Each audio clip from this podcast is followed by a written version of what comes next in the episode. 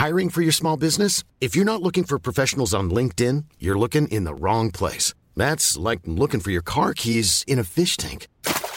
LinkedIn helps you hire professionals you can't find anywhere else, even those who aren't actively searching for a new job but might be open to the perfect role. In a given month, over 70% of LinkedIn users don't even visit other leading job sites. So start looking in the right place. With LinkedIn, you can hire professionals like a professional. Post your free job on linkedin.com slash people today. Bonsoir et bienvenue dans le podcast Culture PG du lundi 1er mai 2023, jour férié, mais nous sommes là, quelle fidélité. Euh, oui, on se lance des fleurs parce que bon, c'est pas notre équipe qui nous a beaucoup comblé ce week-end. Donc, au programme ce soir, on va revenir sur PSG Lorient, la, la déroute, on va appeler ça comme ça. Et on fera ensuite un petit point course au titre et on fera une grosse deuxième partie d'émission sur questions-réponses parce que honnêtement, on a fait un, un comment dirais-je, un grand passage en revue de l'effectif euh, lundi dernier. Euh, on n'a pas beaucoup avancé sur le dossier de l'entraîneur, si ce n'est qu'il semble évident qu'il ne sera plus là la saison prochaine, match après match. Et euh, donc, je ne savais pas trop quel thème vous proposer, donc je me suis dit, bah écoutez, autant répondre aux questions de nos auditeurs qui sont toutes les semaines toujours aussi nombreux, aussi gentils. Donc, la deuxième partie sera avec vous. Euh, on dit ça va être long cette fin de saison. Bah oui, quand on est déjà en train de galérer sur les thèmes début mai, en général, c'est que c'est long. C'est vrai qu'on me rappelle que le quatrième match du PSG sur la case du dimanche à 17h depuis 2012, quatrième défaite, on en avait parlé dans le, le live d'avant-match, ça n'a pas loupé. On est quatre pour revenir sur ces, ces deux thèmes. Normalement, Mathieu est là. Bonsoir Mathieu. Salut à tous. Voilà. Euh, t'étais là lundi dernier, je me souviens plus. Oui, t'étais là de mémoire. Oui, Absolument. Absolument. Tu, tu étais présent et tout. Fier pour débriefer de la femme PSG Angers. Eh bien, on a fait pire. Omar, normalement, est là. Bonsoir Omar. Bonsoir les amis. Voilà. Euh, vous me direz pour le son si tout le monde est à peu près au même niveau. Normalement, c'est à peu près bon, parce que euh, j'ai un peu galéré dans l'avant-podcast, donc normalement, c'est bon. Et le quatrième larron qui me parlait des playoffs NBA, mais qui va parler de foot un peu ce soir, Titi. Bonsoir Titi. Bonsoir à tous. Voilà, Ah, normalement le son de Titi est un peu plus faible, je vais vous le remonter. Donc, on va attaquer tout de suite sur cet incroyable PSG Lorient. Donc, euh, pour ceux qui n'ont pas suivi le PSG dans les années 90 et 2000, Lorient, c'est une équipe qui venait gagner au Parc des Princes pratiquement à chaque fois. Donc, il faut savoir qu'hier, nous avons vécu un retour en arrière d'à peu près 15 ou 20 ans quand nous étions ridicules à peu près toutes les saisons, pour être également ridicule, mais cette fois-ci en ayant un des plus gros budgets de la planète. C'était un peu un retour en arrière que certains ont pu connaître. En général, Lorient venait gagner dès le mois d'août, histoire de nous expliquer que la saison va être flinguée. Donc là, on est au mois de, mai, c'était en avril quand même, mais on a eu la confirmation que quand Lorient vient gagner au parc, en général, la saison est pourrie. Maintenant, on est certain. Donc, je vais quand même vous redonner les buteurs. Enzo le fait vers le, score à la 15e sur une passe décisive de Romain Fèvre. On va quand même citer le fait de jeu important qui est l'expulsion d'Akimi à la 20e. Égalisation de Mbappé, le filou Mbappé à la 29e sur une action qu'on n'a même pas vue en direct puisqu'on devait avoir un gros plan sur Maxime Saada à ce moment-là ou un truc utile du genre. But de Yongwa, le 2-1 à la 39e. J'ai pas donné la passe décisive à, Fèvre, mais je pense que la LFP va lui accorder. Et enfin 3-1 de Dieng à la 89e qui avait déjà failli marquer juste avant. Euh, le, but qui a gentiment clôturé le suspense et nous a permis de nous diriger vers d'autres activités à ce moment-là. Enfin, pas pour tout le monde. On nous demande est-ce qu'on va trouver du positif ce soir? Euh, Ça va être dur. Ça va être très, très, très, très dur. hein. Donc, euh, autant dire. euh, non, mais. Globalement, excusez-moi, c'était pas Maxime Saada, c'était gros plan Thomas Sénécal. Faut croire que c'est lui qui valide les congés cette saison. Bref, pour revenir sur le match, au bout de 3 minutes, on avait compris que ça allait être dur, que Lorient était venu pour faire un vrai match, que Lorient est une équipe qui a beaucoup changé en, milieu de saison avec le mercato, qui s'est fait quand même déglinguer son attaque avec la, vente de Mofi et Ouattara, et qui a eu du mal à retrouver. Mais on, a vu un peu le. Je sais pas si vous vous rappelez de Lorient-Marseille il y a quelques semaines, il y a eu 0-0. Mais euh, Lorient a fait un bon match et Lebris avait dit dans ses déclarations d'après-match ouais, on a construit un système pour s'adapter, mais on n'a pas eu le temps de travailler trop la partie offensive, donc il nous manquait quelque chose. Bah, je pense que depuis, ils ont un peu travaillé, contrairement à nous, donc, parce qu'il leur manquait pas grand-chose ce, dimanche au Parc des Princes. Ils ont fait un très bon match. D'entrée, on voit qu'ils sont pas venus pour rigoler, euh, même si ouais, ils ont gagné que deux matchs extérieurs en 2023, Angers et Paris. Ils ont quand même fait 0-0 contre la meilleure équipe de France à domicile, c'était pas rien la meilleure d'équipe de France à l'extérieur, mais eux, ils étaient à domicile. Donc, euh, je pense que cette stat, pour moi, c'est une équipe meilleure qu'on veut bien le dire, Lorient. C'est pas toujours une équipe facile à jouer et en plus, c'est une équipe très bien coachée. On a vu au bout d'un quart d'heure qu'on n'allait pas toucher une cacahuète. Ils ouvrent le score de façon très logique, on va pas faire semblant. Euh, déjà, euh, il me semble que juste avant, euh, on avait eu une première alerte. non, c'était Mvogo qui avait fait un bel arrêt. Mais en tout cas, collectivement, on voyait déjà qu'ils étaient en train de nous faire tourner en brique. L'égalisation, je elle sort pas de nulle part du tout, parce qu'il y a quand même des moments où Paris arrive à pousser tout ça.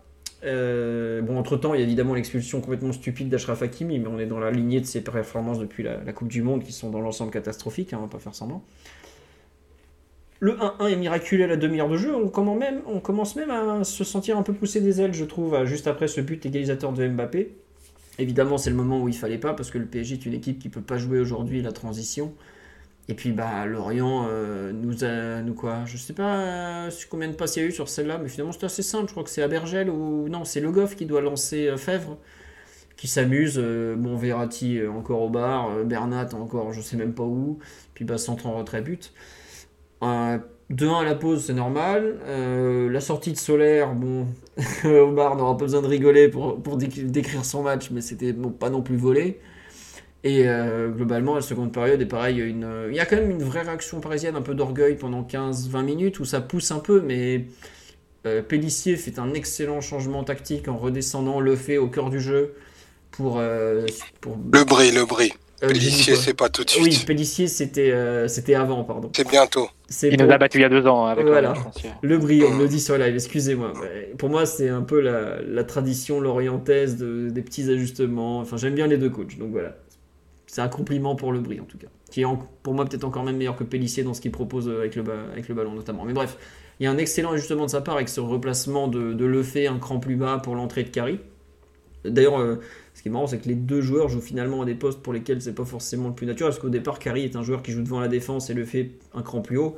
Et là, cet ajustement qui colle parfaitement à la physionomie de la rencontre lui permet de, renverser une nouvelle fois la vapeur on a quelques comment dire, soubresauts en fin de rencontre, mais globalement, les 20 dernières minutes sont totalement à l'avantage de, Lorient. Et on est, à mon sens, dès ce changement, euh, plus proche. Donc le changement a lieu à la 60e, mais dès ce moment-là, on est plus proche. la bascule, pour moi, c'est la tête de Danilo qui est sauvée par Mvogo. À partir de là, clairement, on est plus proche du 3-1 que du 2-2, c'est terminé. Il y, a, il y a ce but refusé qui redonne un peu d'espoir, mais le corner est joué de façon tellement stupide de la part des cadres. Euh, que bah, voilà, on prend le 3-1 de façon totalement logique. On me demande est-ce que Omar peut baisser son micro? Bah non, parce qu'après j'ai trop de trucs en post-production à faire pour les autres. Normalement, il n'est pas trop fort le micro d'Omar. Mais bon, en tout cas, défaite logique, attitude ridicule. Globalement, avec le PSG, on sait à peu près dans les 10 premières minutes de rencontre ce que ça va donner depuis maintenant des semaines. On sait que si on n'ouvre pas le score, on n'a aucune chance de gagner. Ça c'est encore une fois confirmé, à savoir qu'il n'y a rien, rien, rien à en retirer en termes de, réaction, même s'il y a, pour le coup on égalise, on ne peut pas leur retirer ça. Euh, mais l'équipe n'est pas concernée. On avait, on avait concédé 26 frappes à Angers en les regardant euh, Bon, en les, laissant faire avec une équipe bien meilleure, en plus 70 minutes à 10 contre 11 pour une équipe qui semble lessivée physiquement, c'était beaucoup trop, même si Lorient, heureusement qu'il n'y avait plus Mofi à Lorient, parce que je vous dis pas la valise qu'on aurait pris, on connaît et Dieng sont gentils, mais c'est quand même pas le même niveau. Donc une défaite plus que logique, euh, qui remet quand même une forte pression pour le titre de champion de France, parce que Marseille a gagné contre Auxerre en souffrant aussi, il faut quand même le dire, en souffrant beaucoup mais en, gagnant euh, malgré tout. Et donc, euh, on va suivre maintenant le Lorient, le Lorient, le Lens Marseille de samedi prochain avec intérêt. Faudra déjà que Lens gagne à Toulouse mardi soir, mais comme les Toulousains sont encore chez Tonton en train de boire du pastis, euh, ça devrait le faire sans trop de problèmes. Et voilà, donc un, dimanche absolument désespérant du, Paris Saint-Germain Circus Club qui continue de s'afficher semaine après semaine comme l'antithèse totale d'une équipe et qui se fait logiquement balader par des équipes de football qui jouent au football et c'est tout. Voilà. Mathieu, je te laisse compléter, j'imagine, en parlant peut-être plus euh, terrain que moi. Mais bon, il y, a tellement rien sur le niveau terrain j'arrive même plus à en parler. Je t'en prie. Bah c'est ça, en fait, tu sais pas trop hein, dans quelle mesure tu peux parler terrain et je pense que c'est aussi un quelque chose, enfin une question que doit se poser Galtier parce que d'un côté, en conférence d'après-match, il va te dire que mentalement l'équipe n'y est pas, etc. Mais de l'autre, dans l'avant-match, il a manifestement essayé de trouver les réponses sur le terrain, puisqu'on peut quand même noter qu'il avait décidé de changer son organisation pour le, pour le, pour le match. Euh, après euh, la dernière rencontre face à Angers qui, avait été très mauvaise au-delà du score, euh, lui avait essayé d'actionner comme ça ce, ce levier tactique en passant à ce qu'on peut qualifier de 4-4-2 ou de 4-2-2-2 en fait avec Vitinha et Solaire qui étaient des meneurs très recentrés pour former une sorte de, carré dans l'entrejeu notamment en phase défensive où vraiment tu avais les deux les deux lignes comme ça Danilo Verratti d'une part et ensuite Vitinha Solaire d'autre part euh, je pense aussi avec la volonté de mettre pas mal de densité à l'intérieur du jeu, pour trouver des connexions techniques, mais à la fois sur les deux plans, avec et sans ballon, ça a été un, bel échec. Globalement, on a rapidement senti dès les premières euh, possessions parisiennes que techniquement, ça allait être très compliqué ce, match. Je pense que la première possession parisienne, c'est Danilo qui se trompe dans une passe au milieu de terrain, le ballon est rendu. Euh, tu vas ensuite avoir l'action où Hakimi prend son jaune, c'est Messi qui perd la balle comme ça dans la densité en se faisant reprendre. voilà, dans le sens où t'es pas dans un grand jour sur le plan technique, sur le plan de la vivacité, sur le plan de l'agilité presque. Euh, quelques minutes plus tard, tu as Ramos aussi qui, qui, se trompe dans une passe. Pense qu'on doit être encore à la 7e, 8e minute. Passe à l'intérieur du jeu, pareil, ça donne une situation euh, ensuite à Lorient pour, pour consolider sa possession. Donc de ce point de vue, on a rapidement vu qu'on n'était pas dans un bon jour sur le plan technique. Et sur le plan défensif, il y avait une, nouvelle fois une très grande désorganisation. Euh, sur le début de match, je peux dire qu'il y a une volonté d'être assez haut, mais je pense que les joueurs n'avaient pas intégré, assimilé ce qu'ils devaient faire, parce que tu as une énorme confusion au niveau des, des rôles et des, zones et des espaces à boucher. Euh, ce qui fait que Lorient peut quand même progresser très très facilement sur, euh, sur ses ressorties de balles. Et Paris, avec un bloc qui est assez haut sur ces séquences-là, se euh, un peu transpercé et ensuite doit pas forcément courir vers son but parce que Lorient joue pas des transitions transitions, mais doit reculer et accepter que Lorient se mette dans, dans son camp. C'est un peu l'histoire du, du, but hein, de, de Le Fait, où Lorient arrive à se sortir d'une situation où Paris est assez haut, mais à une incompréhension, Verratti sort pas sur un joueur qui est, qui est, laissé libre dans le cœur du jeu, et ensuite ça peut dérouler, euh, et on retrouve un peu les, habitudes de, passivité défensive qu'on a beaucoup noté, en particulier ces dernières semaines, mais en réalité depuis plus longtemps que ça. Donc euh, oui, après au-delà, bah, c'est un match très pénible. Hein. Il y a eu des séquences de, possession lorientaise qui ont fait qui ont fait vraiment mal. Au-delà de ça, tu as une encore une fois une attitude et une, un body language général, parce que c'est difficile d'incriminer spécifiquement un joueur. C'est ça concerne vraiment toute l'équipe. Tu vois des joueurs qui voilà, vraiment se regardent les pompes et, et sont pas dans le sont pas dans sont peut-être physiquement présents mais sont ailleurs en réalité. Euh, je sais même pas si on pourrait dire qu'ils font acte de présence. Hein, c'est peut-être vraiment présence physique, mais euh, ailleurs, ils, ils, sont vraiment, ils sont vraiment pas au parc hein, sur, un, sur un match comme celui d'hier. Et euh, voilà, ça a été un peu l'histoire de ce match-là. effectivement, réduit à 10 par une, par une stupidité d'Akimi, bah, tu te retrouves encore plus en difficulté. Sur le banc, il n'y a pas non plus de, des masses d'options hein, quand tu te retrouves à faire sortir, enfin à faire rentrer Kitike ou j'ai vu une phrase qui m'a fait sourire de, Galtier en conférence de presse d'après-match. Euh, j'ai fait rentrer Fabien Ruiz pour, pour, amener un peu plus de dynamisme et de capacité à récupérer les ballons. Bah, ça dit tout de, de l'état de l'effectif sans doute du PSG aujourd'hui. Et euh, effectivement, cette équipe, dès qu'elle a, dès qu'il y a un grain de sable qui se, qui s'introduit dans la machine, elle est, elle est complètement, euh, enfin, elle se liquéfie dans une léthargie qui est tellement avancée qu'elle n'a pas de capacité de vraiment de réaction. Encore une fois, peut-être à noter une, tu as la première action du match quand même, la première vraie occasion du match et tu la, tu la mets pas. Euh, cette, cette, fois avec Mbappé, je pense qu'il y a aussi d'autres occasions sur les, les, matchs précédents où c'est un peu le même scénario. Derrière, ça te met en grande difficulté parce que physiquement, psychologiquement, l'équipe n'a pas une autonomie très, très longue et, effectivement, ça te donne des matchs très très pénibles. La semaine dernière, on avait vu face à, face à Angers, on avait joué 20 minutes et, derrière, ça avait été un, un calvaire à suivre. Bah là, c'était encore plus, encore plus prononcé euh, avec 70 euh, minutes à 10 contre 11. Donc, euh, ouais, encore un match d'une léthargie, d'une apathie assez, assez incroyable. Mais bon, il faut croire que ça va être comme ça jusqu'à la fin de saison. Je pense que les joueurs ont complètement lâché. Hein. Il n'y a aucun staff professionnel qui, prépare un match pour, pour jouer une rencontre comme on l'a fait hier. Donc clairement, les, les joueurs répondent pas et on va voir si ça permet d'assurer les trois victoires qu'il faut pour la, pour la fin de saison. Peut-être même plus que ça. Il faudrait trois victoires à nul pour être champion. Mais c'est très très pénible et très très insoutenable à suivre hein, presque. Franchement, c'est tu prends zéro plaisir en voyant ça et sans que les joueurs n'ont pas envie d'être là et nous non plus on n'a pas envie on n'a pas envie d'être devant notre télé, mais presque les deux parties le font par obligation. Hein sorte de contrat moral qu'on a envers l'équipe qu'on supporte et eux le contrat professionnel qu'ils ont et le salaire qu'ils touchent. Un mauvais devoir. ça, il n'y a, rien au-delà de ça. Tu peux le dire, Mathieu. Un mauvais devoir conjugal entre eux et nous. C'est ça, franchement. Euh, non, euh, petit tour sur live parce que j'ai oublié de vous saluer. Je m'en veux énormément. On me dit, tiens, une remarque qui est très juste. On me dit qu'on voit le prix des places au Parc des Princes, c'est une honte de payer autant pour un match comme celui d'hier. Un peu de respect pour les supporters, s'il vous plaît.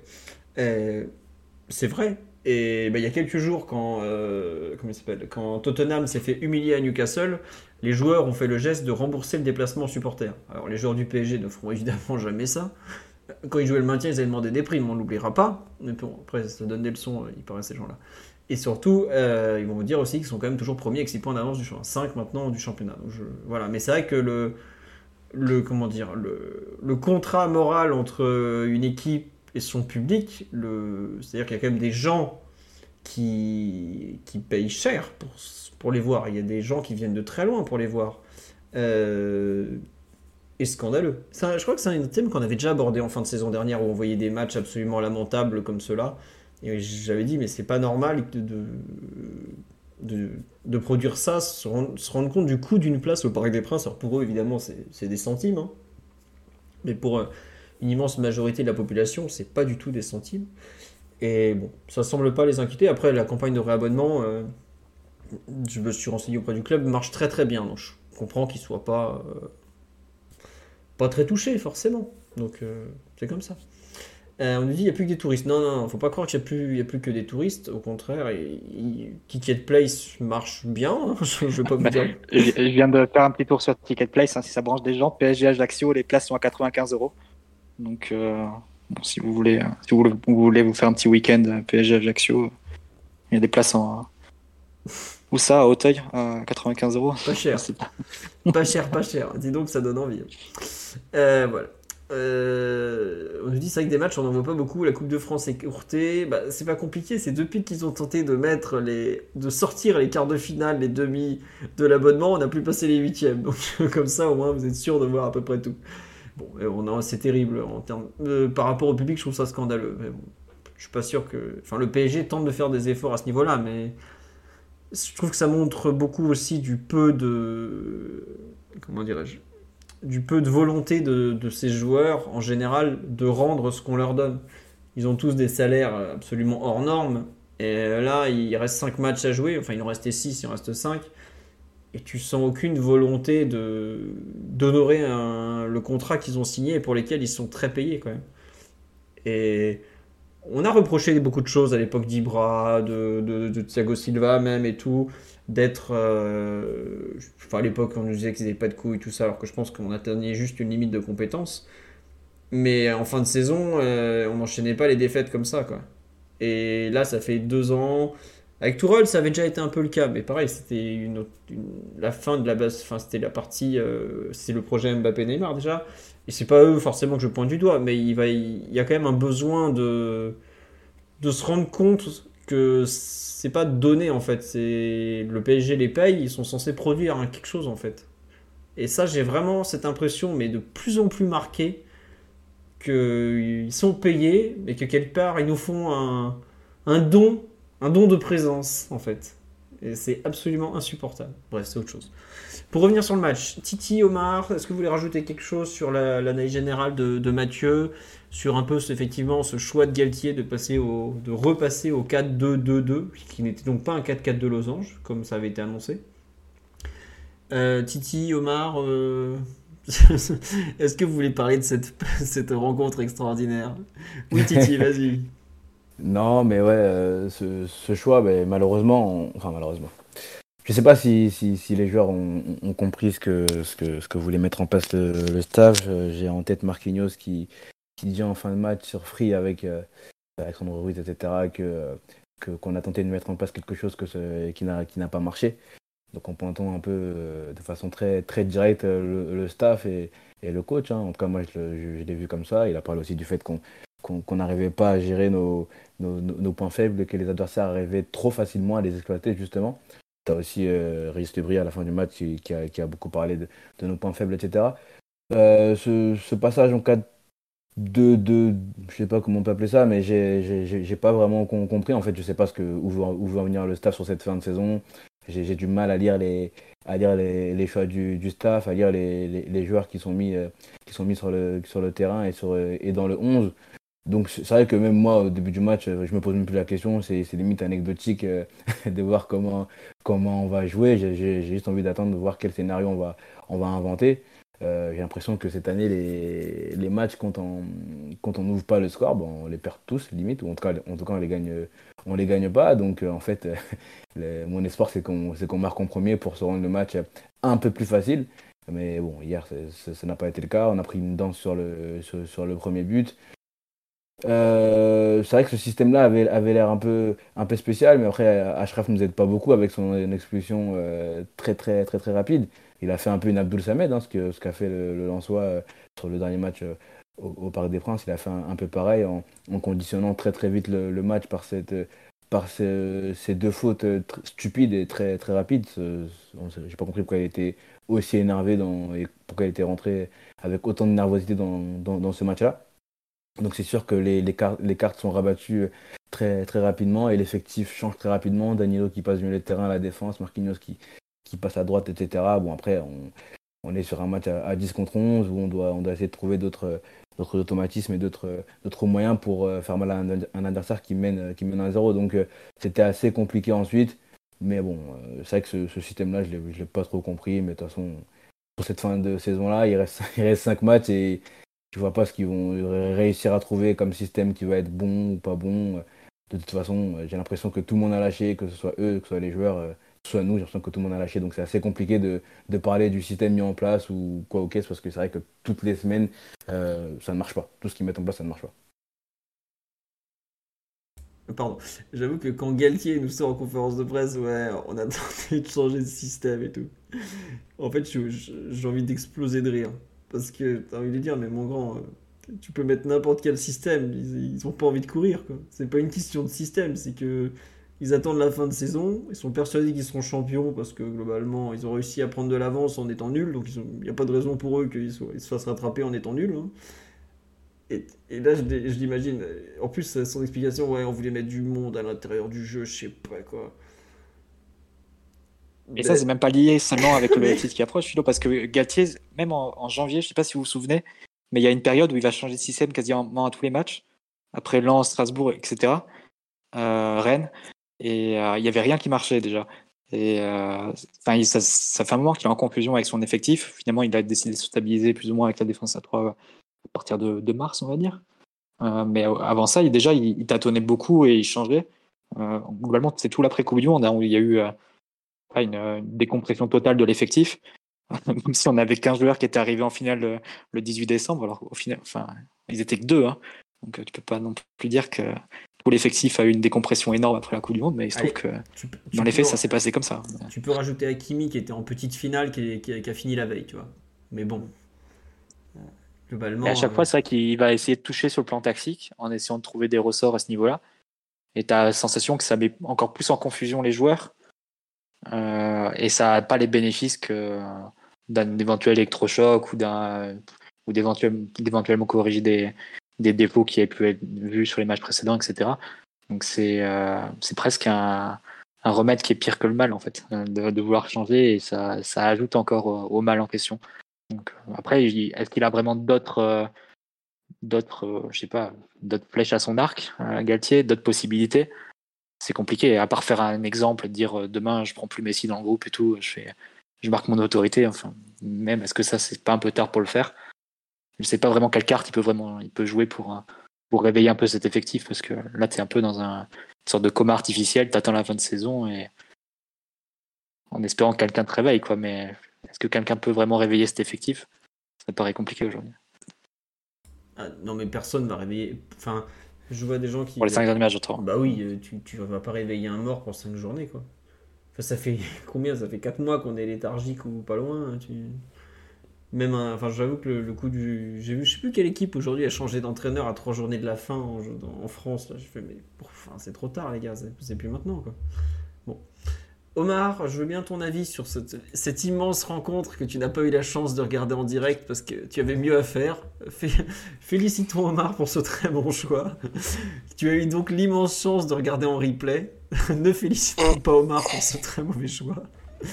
Euh, qu'est-ce que tu... Tu as aimé ce 4-2-2-2 sorti de nulle part? Tu as aimé ce dévouement des joueurs pour nos couleurs, j'imagine? Ouais, ben forcément, un match, euh, un match encore très agréable à suivre. moi, je serais pas, serais pas totalement de ton avis sur la dernière phrase. Pour moi, c'est, fondamental de changer de coach. Hein. Euh, parce qu'en plus, chaque prise de parole nous englue dans un espèce de, ramassis de poncifs euh, éculés qui ont en plus aucun résultat ni sur, euh, ni sur la mentalité de l'équipe, ni sur sa capacité à agir et à produire. Donc, euh, moi, j'avoue que le, statu quo m'inquiète d'autant plus que, ça, ça vraiment, ça. au-delà, d'être euh, ultra antipathique, hein, la, majorité des, joueurs et de l'équipe, Enfin, les espèces de mouvements complètement ridicules avec euh, Vitinha qui reprenait la pointe quand, quand euh, Messi et, Mbappé s'écartaient, dont tu sais qu'ils sont inopérants parce que le milieu en question n'a aucun geste, aucun geste dans les 30 derniers mètres. Le sentiment de, malaise est, absolument terrible parce qu'en plus, là où je te rejoindrai pas, c'est que j'ai même pas la sensation que Lorient fait, fait un super match. ils sont ils sont cohérents dans, dans l'approche. Ah ouais, ils sont après. Pas super match, excuse-moi, je te coupe. Ouais, non, t'as raison, ils font, ils font un bon match, cohérent, propre, et pas besoin de plus. C'est tout. Et c'est ça le malaise en fait.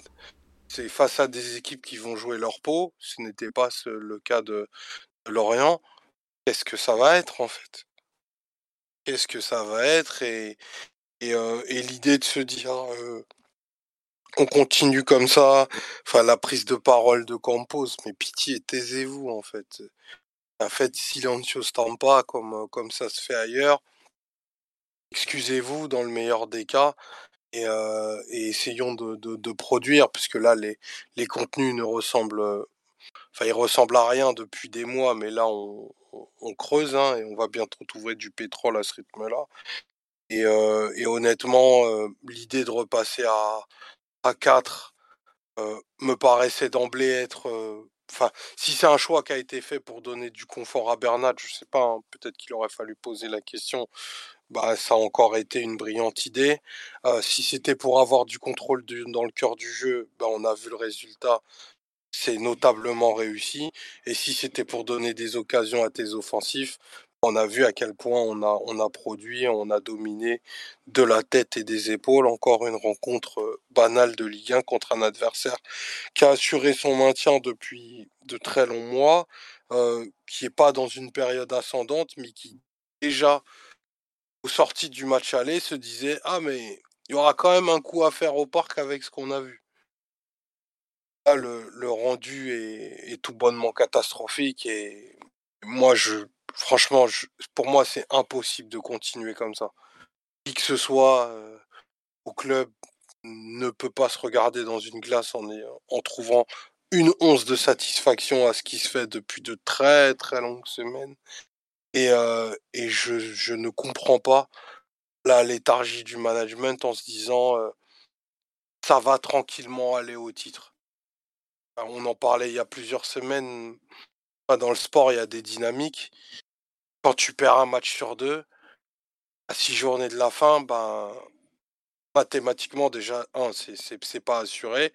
Et puis en plus, aucun contenu ne te garantit de gagner trois matchs sur six euh, dans, les, dans les deux prochains mois. Il faut pas regarder le nom des adversaires, parce que là, ça va jouer sur d'autres choses.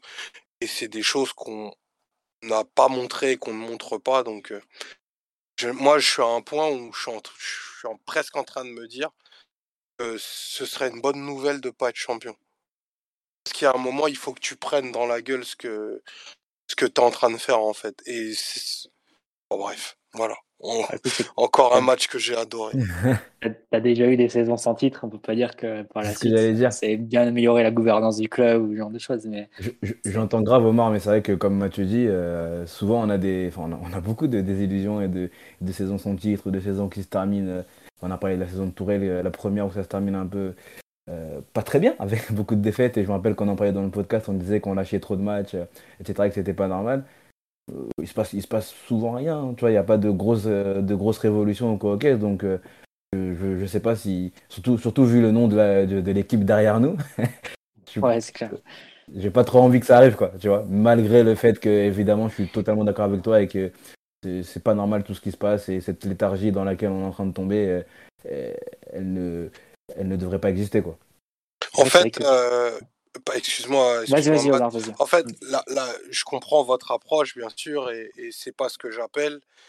Euh, notre approche comptable en se disant ça fera un titre de plus, je pense que déjà elle nous exonère d'une exigence et qui, est, qui est absolue et qui transpire euh, dans ce qu'on voit dans le club. Et puis, moi je suis comme tout le monde, en fait, ce que j'aime c'est le sport et le foot.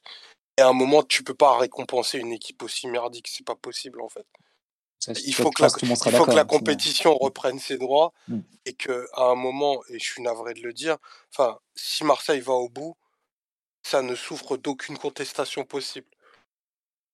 Ça, ce sera mérité Omar, tous les niveaux. Après, c'est la loi du championnat, c'est de gagner des matchs. Je suis reparti voir sur la deuxième partie de saison, donc de la journée à l'issue de la journée 19 jusqu'à la journée 33, l'OM n'a pas marqué n'a pas réduit l'écart avec le PSG d'un seul point. Mm. Après la 19e journée, on avait 47 points, ils en avaient 42. Aujourd'hui, il y a toujours 5 points d'écart. Et, ah, Lens a même, et a même perdu du terrain sur ce PSG mm. médiocre. Au bout d'un moment. De toute façon, le champion, celui qui est champion à la 38e journée, c'est celui qui l'aura mérité parce que tu as 38 matchs pour faire un écart et, à la fin tu es devant. Bah, tu auras beau ne pas être un très bon champion si c'est le cas du PSG et même être un champion parfaitement dégueulasse. Bah, ça veut dire que les autres équipes ont manqué et n'ont pas fait suffisamment pour, pour te passer devant. Ça, c'est, ça, c'est l'évidence. Tu as 38 matchs pour faire une décision. Si, pas, si ça te suffit pas, bah, c'est que tu mérites pas. Et... Euh, après, vas-y. Non, mais on me dit, ils ont pas les mêmes moyens. Bah ouais, mais enfin, c'est pas une course égale, évidemment. Hein. Euh, ils ont plus de moyens aussi que, que Lens, et pourtant, ils sont un point et tout ça, quoi. Enfin, ouais, c'est du sport professionnel, tout le monde n'a pas les mêmes moyens. Euh, mais ça, c'est valable dans tous les sports. Je, je sais que c'est pas juste, mais c'est comme ça. Euh, oui, euh, le PSG a des meilleurs joueurs. Euh, L'OM est probablement beaucoup mieux dirigé que le PSG. Le PSG a pas des meilleurs joueurs. Bah, Arrêtez avec ça. le PSG a pas, a pas des meilleurs joueurs. Bon, si tu veux. Je veux dire, arrêtons ce gag. Enfin, Vitinha, tout ça, c'est pas des meilleurs joueurs que, que Verretou et les autres. Là aussi, au bout de 38 journées, on peut le dire ah bah, de façon, façon voilà, raisonnable. Ils sont pas plus forts que ceux qu'on avait l'année dernière. Euh, c'est des biais parce qu'ils font des contrôles de la semelle, mais sur la performance, enfin, ils sont crevés pour la plupart. Excuse-moi de le dire comme ça, mais c'est pas, pas du tout du top, quoi, loin de là. Tu parlais de dynamique tout à l'heure, Omar, mais je pense qu'il y a quelque chose au PSG qui tire beaucoup euh, vers le bas. As Gatier a un peu pointé ça du doigt en disant qu'il y a des performances individuelles, notamment sur la deuxième partie de saison, qui sont euh, très en deçà de leur niveau. c'est un pur euphémisme de, de, le dire.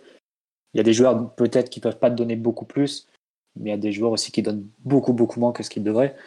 Et euh, tu as l'impression que tout est tiré vers le bas. Après, c'est euh, à ceux qui sont à l'intérieur, staff, direction, de faire les bons constats et de, de savoir quels sont les vrais problèmes. Comme ça date pas que de cette saison et qu'on n'a toujours pas réussi à le résoudre, voire même que ça se creuse d'année en année, on peut douter de leur capacité à l'identifier. Mais euh, il y a forcément quelque chose au club qui te, qui te plonge et qui te vraiment, vraiment tous les joueurs vers le bas. Encore une fois, cette saison, combien on fait une saison euh, et des performances assez stables dans la durée à leur, à leur, niveau, à leur niveau.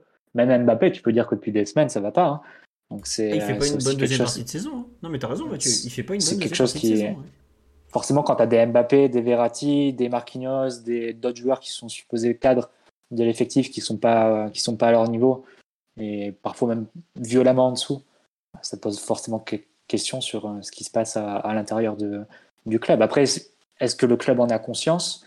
C'est vrai que quand tu vois un peu la déclaration de Campos après le match, euh, l'histoire de dire on va mettre la poussière sous sur le tapis, encore cinq matchs, euh, Union sacrée, etc. Ça fait un peu, ah, le club qui, durant sa chute, se répète jusqu'ici tout va bien, jusqu'ici tout va bien, jusqu'ici tout va bien.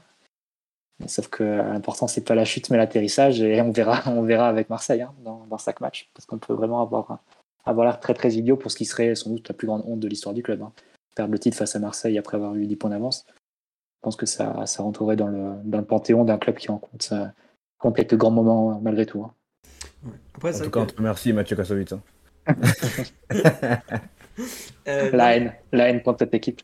ah bah, beaucoup de haine pour cette équipe, pas beaucoup d'amour. Il y a quelques joueurs qui trouvent grâce, mais je peux vous dire que Mathieu, il en a mis des pouces rouges sur le Parisien tout à l'heure. il les a pas loupés. À l'exutoire total de, de, cet article. Mm. Non, mais c'est vrai qu'on on dit sur live, on me dit à propos de Mbappé, comment peut-il faire une bonne saison avec ce qui l'entoure? Mais je pense aux joueurs en général, comment ils peuvent faire une bonne saison avec ce qui les entoure? Il y a autour du club un cirque permanent parce que on s'est moqué d'Angers. Euh, enfin, Angers nous fait une performance extraordinaire cette saison, mais le PSG, euh, on n'est pas loin quand même. Hein. On est ridicule de, façon très régulière. L'extra sportif, c'est pas permis. Les joueurs, euh, enfin, on a joué le vendredi à, Angers. Certains ont repris l'entraînement le mercredi. Donc ils ont 4 jours. Donc bon, bah, Messi était en Catalogne, les autres, je sais pas où ils étaient. Euh, on leur a quand même filé 4 jours de trous. Euh, vous avez vu le match changer ou... ou ça aussi vous avez préféré le mettre sous le tapis? Je leur demande pas de reprendre dès le dimanche matin 8 euh, euh, préparation demi-finale Ligue des Champions. Je sais très bien que voilà. Mais 4 jours? En Italie, ça se fait beaucoup. Hein. Après une contre-performance, euh, Ritiro, tout le monde a, au centre d'entraînement, les joueurs qui dorment là-bas et qui restent jusqu'au prochain match. Évidemment, c'est un effet très, très limité et surtout très court, très court terme. Tu vas pas changer la, qualité d'un effectif comme ça. Mais ça se fait, hein. les sortes de les retiro punitifs, ils appellent ça en Italie. Donc les stages où les joueurs vont à au centre d'entraînement, ou parfois mis au vert, et vont dormir là-bas et vont rester jusqu'au prochain match. Bah. Ça, se fait, encore pas mal. C'est des méthodes un peu euh, années 80-90. Mais au PSG, tu peux dire que ça ne manquerait pas. Mais c'est vrai qu'il y a un tel laisser aller. Enfin, ça crève les yeux que l'équipe s'entraîne pas, en fait. Donc, euh, euh, J'espère. Il n'y a, pas de, a pas de sérieux. bah, oui, c'est ça. s'entraînent et qu'ils sont. Ce serait inquiétant s'ils s'entraînaient sérieusement. non, mais. Enfin, oui, évidemment. Et là, en fait, quelque part, en fait, je ne remets même pas la, la faute sur l'entraîneur. Oui, c'est lui qui définit le nombre de séances et tout. Mais je pense que les séances actuellement en camp des loges, elles sont ridicules. Les joueurs n'ont pas envie d'être là. Ça se voit qu'ils n'ont pas envie d'être là. Ça, même sur le terrain, ils n'ont pas envie d'être là. Est-ce que Gatti peut pas faire un coup d'éclat pour marquer Perdu perdu, il sait qu'il sera pas là l'an prochain. Il a un titre à gagner. Est-ce qu'il peut pas faire un coup d'éclat le euh, prochain match face à 3 qui normalement tu as, une certaine marge, j'espère. Pendant un club qui n'a pas, qui pas gagné un match en 2023, je pense. Mais, euh, mais euh, est-ce qu'il peut pas faire un coup d'éclat, mettre 2-3 cadres et voilà, des cadres, hein, pas Carlos Soler. Je, vous dis la vraie idée de Mathieu. du groupe. Je vais vous dire la vérité. Mathieu se dit Galtier, quand il était à Marseille, il avait le sang chaud. Une fois au Vélodrome, il a coincé un petit Argentin. Il a pris un Argentin. Il a pris un petit Argentin dans un coin. Je peux vous dire qu'il l'a tabassé. Et là, Mathieu se dit, si faisait pareil en 2023 à Galtier Non, mais... là, ça, ça se voit qu'il essaye, il, se dit, bon, Messi Mbappé, ils vont me faire les 10 points sur les, les 5 derniers matchs. Euh, et même si c'est dégueulasse, j'aurai mon, mon titre, etc merde, un peu de panache quand même. En plus, ça peut être utile pour la, suite au club, hein, de, marquer un peu son territoire comme ça. Je le veux. Hein. S'il veut un peu même se rehausser au niveau popularité, je pense qu'il peut tenter un coup d'éclat comme ça. je mets Messi sur le banc, je, mets même, je prends même pas Messi pour le prochain match. Un truc comme ça. Messi ou un autre, hein, peu importe. Mais... Messi sera très content, il pourra aller à Barcelone plus vite. il demande que ça, il s'en fout lui. Hein. Là, il est en vacances en Arabie Saoudite, il est parti prendre du fric parce qu'il est un peu dans le besoin, comprenez, avec l'inflation en France, il a besoin d'aller prendre des ronds en Arabie Saoudite. Mais euh, je pense qu'il s'en fout de pas être là, de jouer, pas jouer. Si y a Mbappé, ça lui ferait mal parce que euh, il pourra pas être euh, meilleur buteur. c'est compliqué de le sortir du cœur du projet. Mais je pense que oui, Galtier ne peut pas, ne peut pas faire ça. Et c'est et c'est aussi un peu tout le problème, parce que je crois que c'est hier un Bibay qui se plaignait du fait que Verratti euh, sort pas et tout. Euh. Mais ça fait combien d'années que le, PSG est la carpette de ses joueurs? Des fois, on se demande si le PSG est l'employeur ou l'employé par rapport à ses joueurs. Mais vraiment. Hein. Euh, et hier, enfin hier, mais depuis des mois, ça, je trouve que c'est ça. Même de, des années, j'ai envie de dire. Euh, pour finir un peu sur cet infâme euh, PSG Lorient qu'on déroule euh, les autres thèmes. Qui veut. Qu'est-ce qu'il y a des trucs dans le match euh, dont vous voulez parler sur. euh, Bon, on a un peu parlé de, de la dramatique animation défensive, de, du 4-2-2-2 dégueulasse. De, de, de quelle chose horrible voulez-vous encore parler en termes de, de performance individuelle ou, ou autre euh, Mathieu, Omar, Titi Est-ce qu'il y a une performance individuelle qui vous a horrifié encore plus qu'une autre rapidement? On dit parlons du dernier but lorientais. Ah Oui, oui Omar, tu veux parler de ce dernier but lorientais, je sens. Je sens que ça te tient à Mm. cœur là. Oh non, je pense que le, le, le deuxième m'a plus choqué que le premier en fait. Le dernier, plutôt? Le dernier, ah ouais. Et le dernier, on, fait, on prend un, but similaire à Lorient déjà, la défaite sous Pochettino, je crois. Oui, 30 janvier Avec les- 2021. Neymar qui joue en coup franc, etc. Et presque pareil, mais Sur le, sur le dernier, allez, enfin Verratti doit, doit lever son ballon s'il joue dans cette zone-là pour euh, tout qu'autre chose. Et, à vrai dire, il me choque moins que le, deuxième. Le deuxième, franchement, c'est proprement honteux. La, façon dont on défend le couloir gauche, euh, c'est- scandaleux. Scandaleux. Il n'y a pas, pas d'autre mot. Des prises de décision euh, ridicules à ce niveau-là. Et je comprends pourquoi Lyonnais a insulté le joueur en question, en fait. Parce que j'ai eu, eu littéralement la même impression, en fait. Franchement, c'est un but ridicule parce que euh, d'un point de vue basique, et je veux pas, pas enfin, ça peut paraître un peu péremptoire pour un joueur qui est d'un niveau international. Quand on coulisse, le latéral gauche, il doit pas fermer l'axe, il doit d'abord fermer son couloir. Il y a trois situations où il, est il, est... il doit le faire, et il fait trois fois le mauvais choix, et trois fois ça dédouble. Franchement, c'est. Je sais pas, peut-être que psychologiquement, ils sont éteints et il y a de quoi être éreinté dans cette machine à laver. Mais ce but est ridicule dans la façon de le concéder, les comportements, il n'y a pas de cadrage, il n'y a rien. Il n'y a rien dans cette équipe. En plus de ne de, de, pas être généreux, il y a des comportements qui sont, qui- qui sont pas loin de la démence, je pense, tu vois, pour prendre des décisions pareilles. Donc euh, un but plus et promis, je vais, je vais, en tout cas moi je vais prendre le temps de le faire. Faudra le faire le classement des buts horribles qu'on a pris, mais vraiment où, euh, à des niveaux très basiques, même en amateur, tu t'as pas de licence l'année prochaine, il y en a au moins 10 des buts pareils que cette année qu'on a pris. Franchement, j'avoue, je, je... c'est trop dur de voir ça. Moi, ça m'énerve au plus haut point, mais et puis, pardon, excuse-moi, je digresse. Je Ah, t'en le prie, Parc des. Princes, mais putain, mais oh mais c'est quoi ce qu'est-ce qui est devenu ce stade? Moi, j'ai regardé, le... j'ai j'ai revu le match sur une plateforme où il n'y avait pas de pas de commentaires, rien. T'entendais que Lorient. Et, les... et Galtier en train de parler à, Ekitike quand il est rentré, quoi. il parle là, Ekitike. Hugo, Hugo, vas-y Hugo. Encore Hugo Comme, comme le il faut- il gamin faut dire que les ultras- tu vois. Il faut dire que les Ultras avaient eu la bonne idée de, de faire la fête et d'en- d'envoyer les, les, les tifos, etc., pour, euh, pour célébrer euh, leur anniversaire dans, lors d'un match qu'on avait perdu. Donc, euh, c'est comme ça qu'on a vu la suspension. mais- Après, au moins, ils ont fêté quelque chose, quoi. Je, je... enfin, C'est un Mais vrai, là, parce c'est- que c'est- vous avez vu que c'est la fin de l'Union Sacrée. Là, j'ai vu que le CUP était, euh, était très remonté aujourd'hui au camp des loges. Ouais. Ouais, bah, je trouve que c'est un, peu- c'est un peu étonnant parce que Ouais, on va, on bientôt gagner notre 11e titre de champion de France. Il faut célébrer nos héros. Euh, Tu peux pas comme ça rompre l'Union Sacrée euh, d'un coup. Il faut être, euh, Qu'il est taquin. faut être là jusqu'à la fin. hein. Puis ils- on, on avait demandé aux joueurs de juste battre Marseille et le reste on s'en fout. Ah bah voilà, donc, ils les ont pris au. Ils ont bien, en tout cas, ils ont bien appris à perdre. Ça, ils sont, euh, ils sont au top là-dessus. hein. Marquinhos a vu les consignes de respecter.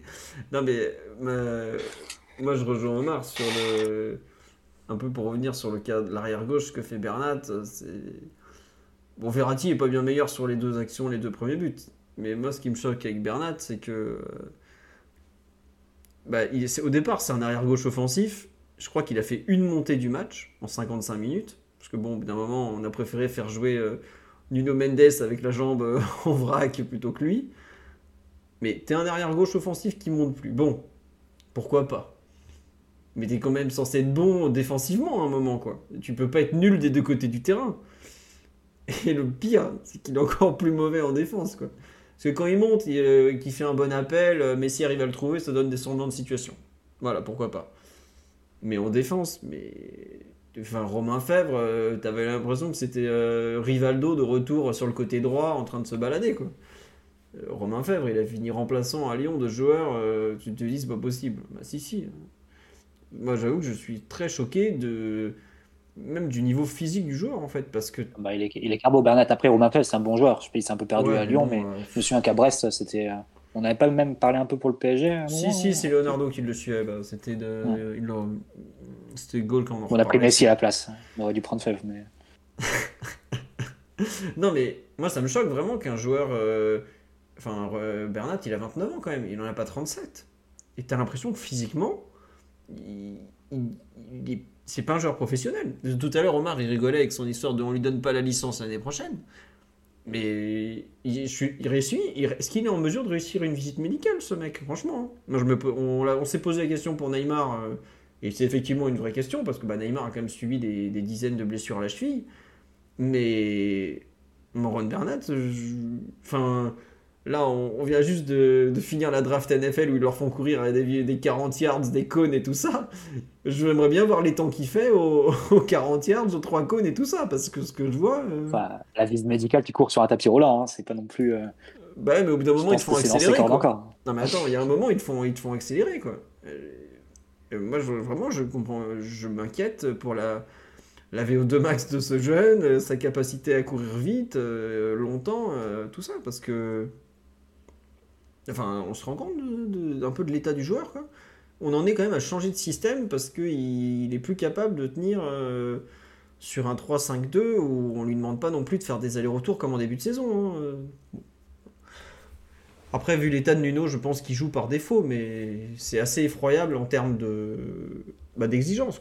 Tu, es là parce que ton remplaçant n'est pas apte à jouer, mais donc. euh, je sais pas, j'ai l'impression qu'il n'y a plus rien qui choque quiconque dans ce club, alors qu'on voit des dingueries euh, toutes les semaines en termes de- d'attitude, de, individuelle, collective, de performance. Plutôt de sous-performance, parce que bah, tout à l'heure, on en a, vous en avez parlé, je crois que c'était toi, Mathieu, qui c'était Galtier qui disait Ouais, euh, oh, il y, a- trop de joueurs en dessous de leur niveau de performance. Je suis genre. euh, Christophe, t'es l'entraîneur, t'es t'es un peu le responsable de ce truc-là quand même. Je sais pas si t'es au courant, mais c'est un peu dans ta fiche de mission quand même. Et voilà, on me dit l'exigence a- a baissé au club. Et ouais, non mais je- ouais, ouais, totalement. Vas-y Titi, excuse-moi. Et dire à, à tous les matchs, euh, en tout cas tous les matchs où il est à- à- un, peu mécontent, il pointe, euh, il pointe certains joueurs, en tout cas certaines attitudes, etc. Et, et tous les matchs qui arrivent ensuite, c'est les mêmes joueurs qui jouent. hein.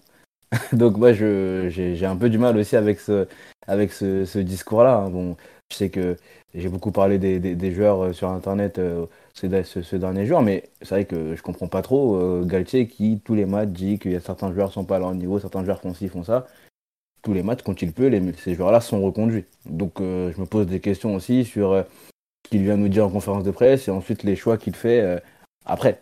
J'ai Bah, un peu du mal avec ça. Bernat, Titi, c'est soit, soit Bernat, soit Bichabou, ou voire Pembele qui, qui jouerait à gauche. Donc c'est. C'est pas. Enfin, faut dire aussi que l'effectif est très très court. Après, Aussi. faut faire jouer. Emery à la place de Soler peut-être, mais Oui, voilà, je, parlais- je, reste, je pensais plus euh, à, à d'autres, à d'autres, euh, sur d'autres postes où on a peut-être d'autres solutions. Oui, à gauche, là, si Men- Nuno n'est pas là, Bernat euh, ne peut que jouer vu qu'il n'y a personne derrière. Je suis d'accord avec toi. Ah je suis non, pas sûr qu'il soit, infi- je suis pas sûr qu'il soit infiniment supérieur aux deux cités. hein. Ah, là, il a dû faire un passage en arrière gauche. Omar, tu t'en souviens ce que ça avait donné? Ah, je, je sais pas si c'est moins bon que Bernat. Ah, il avait Euh, donné deux buts. Ouais. Ah bah Bernat, il en donne deux aussi tout le temps, quoi. Enfin, je, je veux dire, si, si, si c'est ça la logique, enfin, on a bien compris euh, le, le peu d'estime, de toute façon, qu'il avait pour, pour les joueurs de moins de 29 ans. Mais euh, qui, qui, qui compétitivement peut dire que, que Bernat a la moindre plus-value depuis qu'il est revenu de blessure? Il en, a, il en a littéralement zéro. Pourquoi il joue, personne ne le sait, probablement pas lui-même. Et je suis désolé de le, dire comme ça. Même dans sa, meilleure période, c'était un joueur qui, qui avait montré des limites criantes dans le volet défensif, dans son interprétation des espaces et tout, dont on a pu se moquer.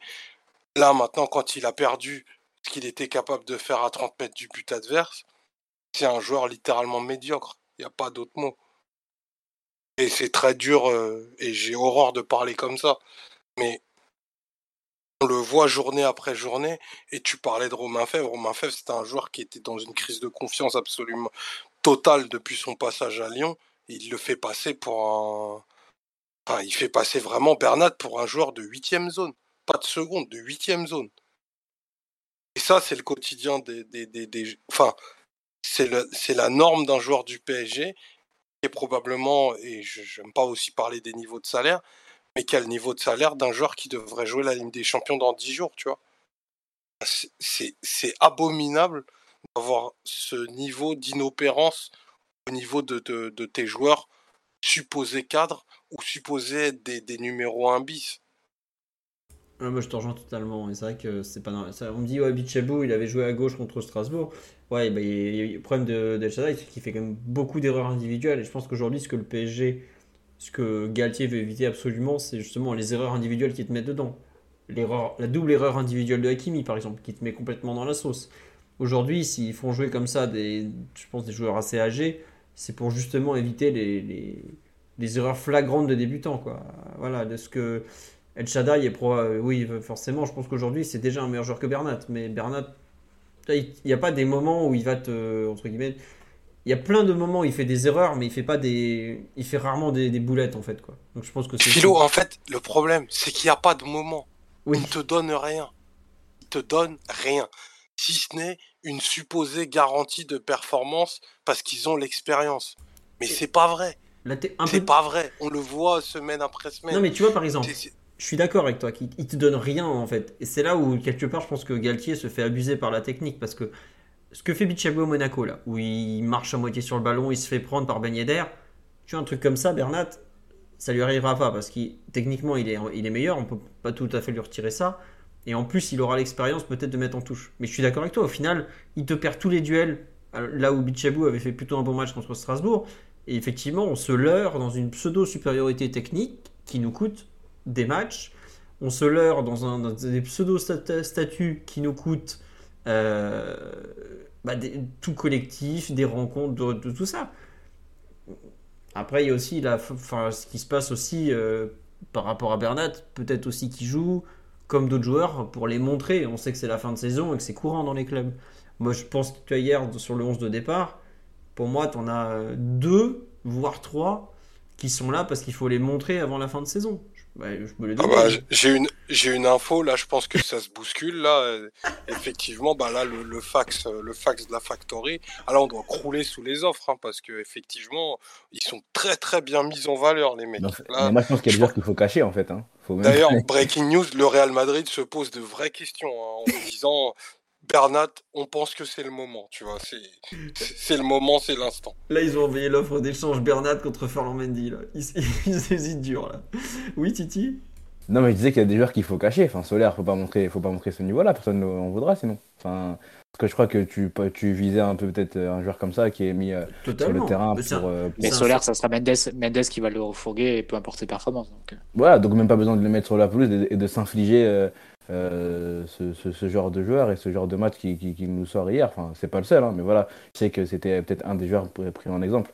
Franchement, je, Enfin, il y, a un championnat à aller chercher. Enfin, il le dit lui-même, il y a un championnat à aller chercher. Donc, ce serait bizarre de nous dire que euh, on met des joueurs sur le terrain pour qu'ils puissent avoir une valeur marchande et qu'on puisse les vendre. Non, non, mais les meilleurs joueurs pour qu'on puisse gagner le match. Déjà, de base, avant de penser à devoir les vendre ou pas. Ils s'en occuperont après, derrière, quand euh, Campos et les autres, tu vois.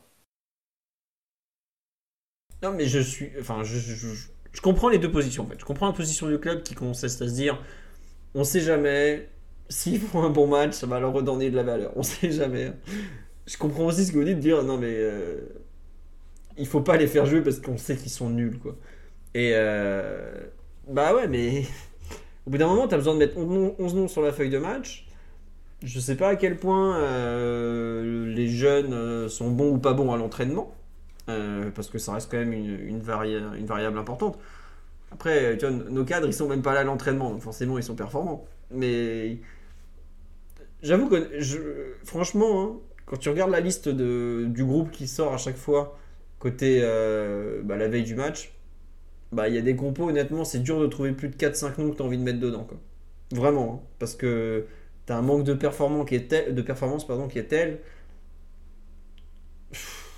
Tu, sais même pas qui mettre, honnêtement. Mais vraiment, hein, je, vous dis, hein, quand, le, groupe tombe, essayez de sortir 11 noms, vous vous dites, ceux-là, ils ont été performants, slash méritants, slash ils sont pas trop mauvais. Quoi. Et ben, je vous promets que depuis 3 mois ou même plus, c'est vraiment très très difficile. Donc ouais, forcément, bah, tu te retrouves à faire jouer des mecs qui qui ne méritent pas, parce qu'il n'y a pas d'autre mot, qui ne méritent pas. Ils sont pas bons, et je pense qu'ils sont pas très bons à l'entraînement non plus et tout ça. Mais c'est comme ça. Quand on me dit, ouais, vaut mieux montrer El Shaddai pour, que, pour le vendre à Francfort, tout ça. Ah ouais, mais s'il fait n'importe quoi, sa valeur marchande, elle s'écroule. La, la valeur marchande d'El Shaddai, elle est liée à son potentiel. Si quand tu le fais jouer, il fait n'importe quoi, est-ce que là aussi, tu as vraiment intérêt à le faire jouer, par exemple? Je pense que ça se défend aussi des deux côtés, tu vois.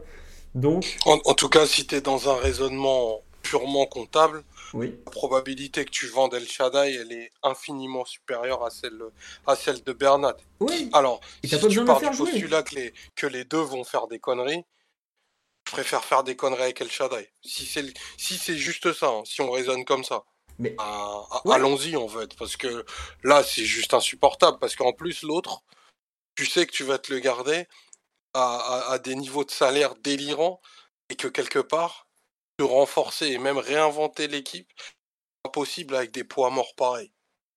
Après, tu vois, c'est là où je suis d'accord avec toi que ça sert à rien de les faire jouer parce qu'ils vont pas devenir bons. Même si, bon, voilà quoi.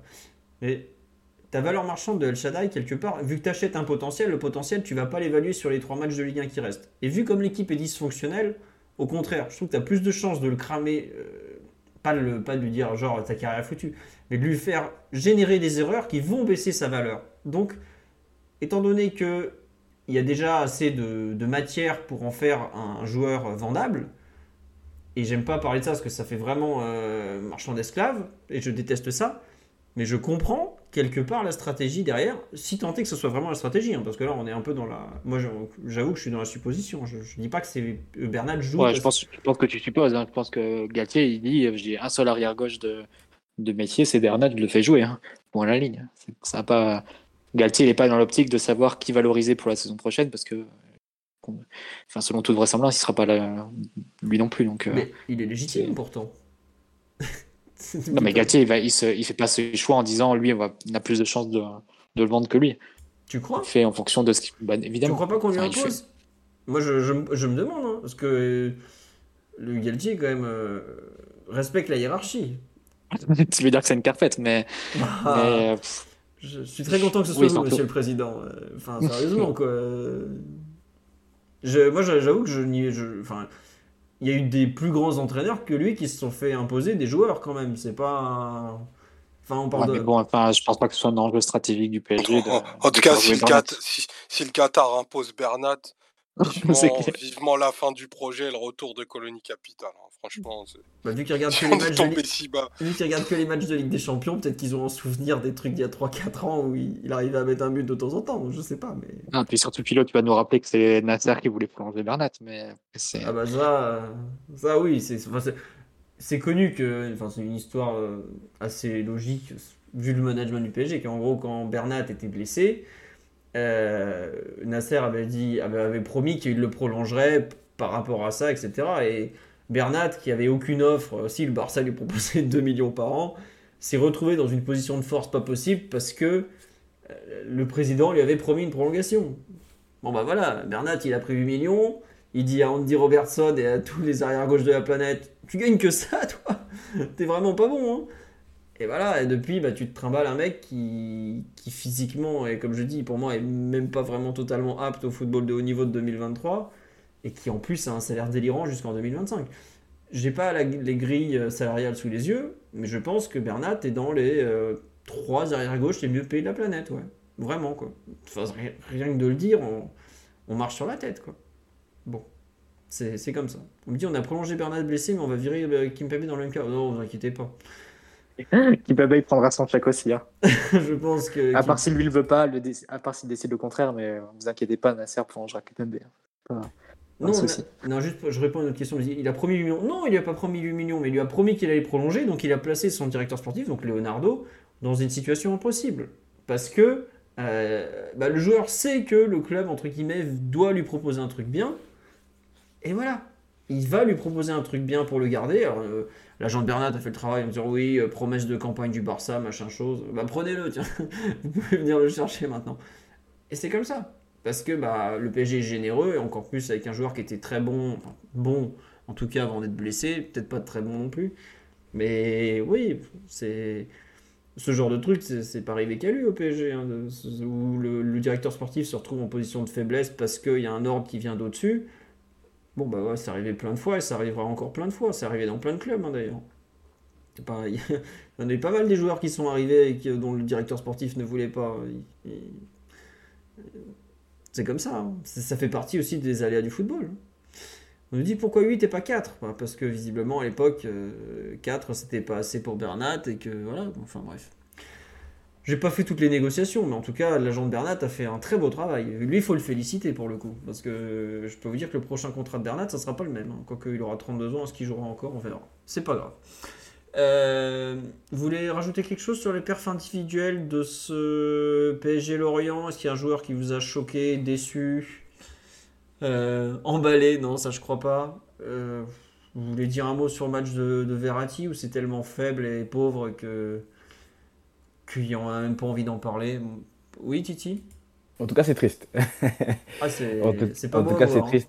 Ouais, il était, bah, il était blessé ou J'étais blessé avant Lyon, Ouais, Enfin, il s'était blessé contre Lyon à la hanche. Contre Lyon, pardon, ouais. Euh, mais de- là, il est revenu. Enfin, c'est comme tu dis, c'est pas beau à voir. hein. Tout à l'heure, on a parlé de son implication, euh, grande ou pas grande, en tout cas, implication sur les, sur les buts encaissés. euh, le deuxième, euh, celui dont parle euh, Omar, qu'il est un peu de, de- dedans aussi. Et le troisième, bah, il fait absolument n'importe quoi. Euh, Son, son centre, en tout cas, n'est pas. En tout cas, son ballon dans la, dans la boîte n'est pas, n'est pas top du tout euh, en tant que dernier défenseur, etc. Mais même euh, dans l'entièreté de son match, je trouve un peu, un peu pâteau. On ne retrouve pas le, le Verratti joyeux, le, Ver- le Verratti solide sur les appuis, etc. etc. Il n'y a, y a pas vraiment, de, y a pas vraiment de, de génie qui ressort de lui, alors que c'est ce qui le caractérise de base.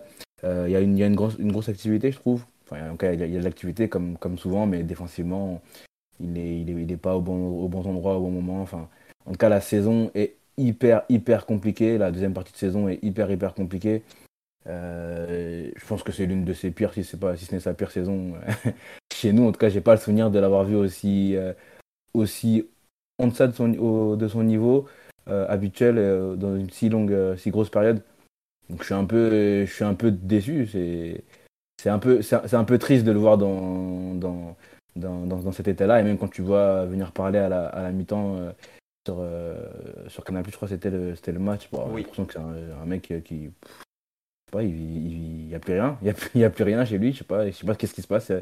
Pas envie d'être là ou euh, lui aussi un peu déçu de ce qu'il fait. Je sais pas. C'est, c'est assez, c'est assez triste de le voir comme ça et j'espère que le- on, on retrouvera, on retrouvera pardon, un- le, le joueur qui nous a tant émerveillé parce que là c'est, pas beau à voir. hein.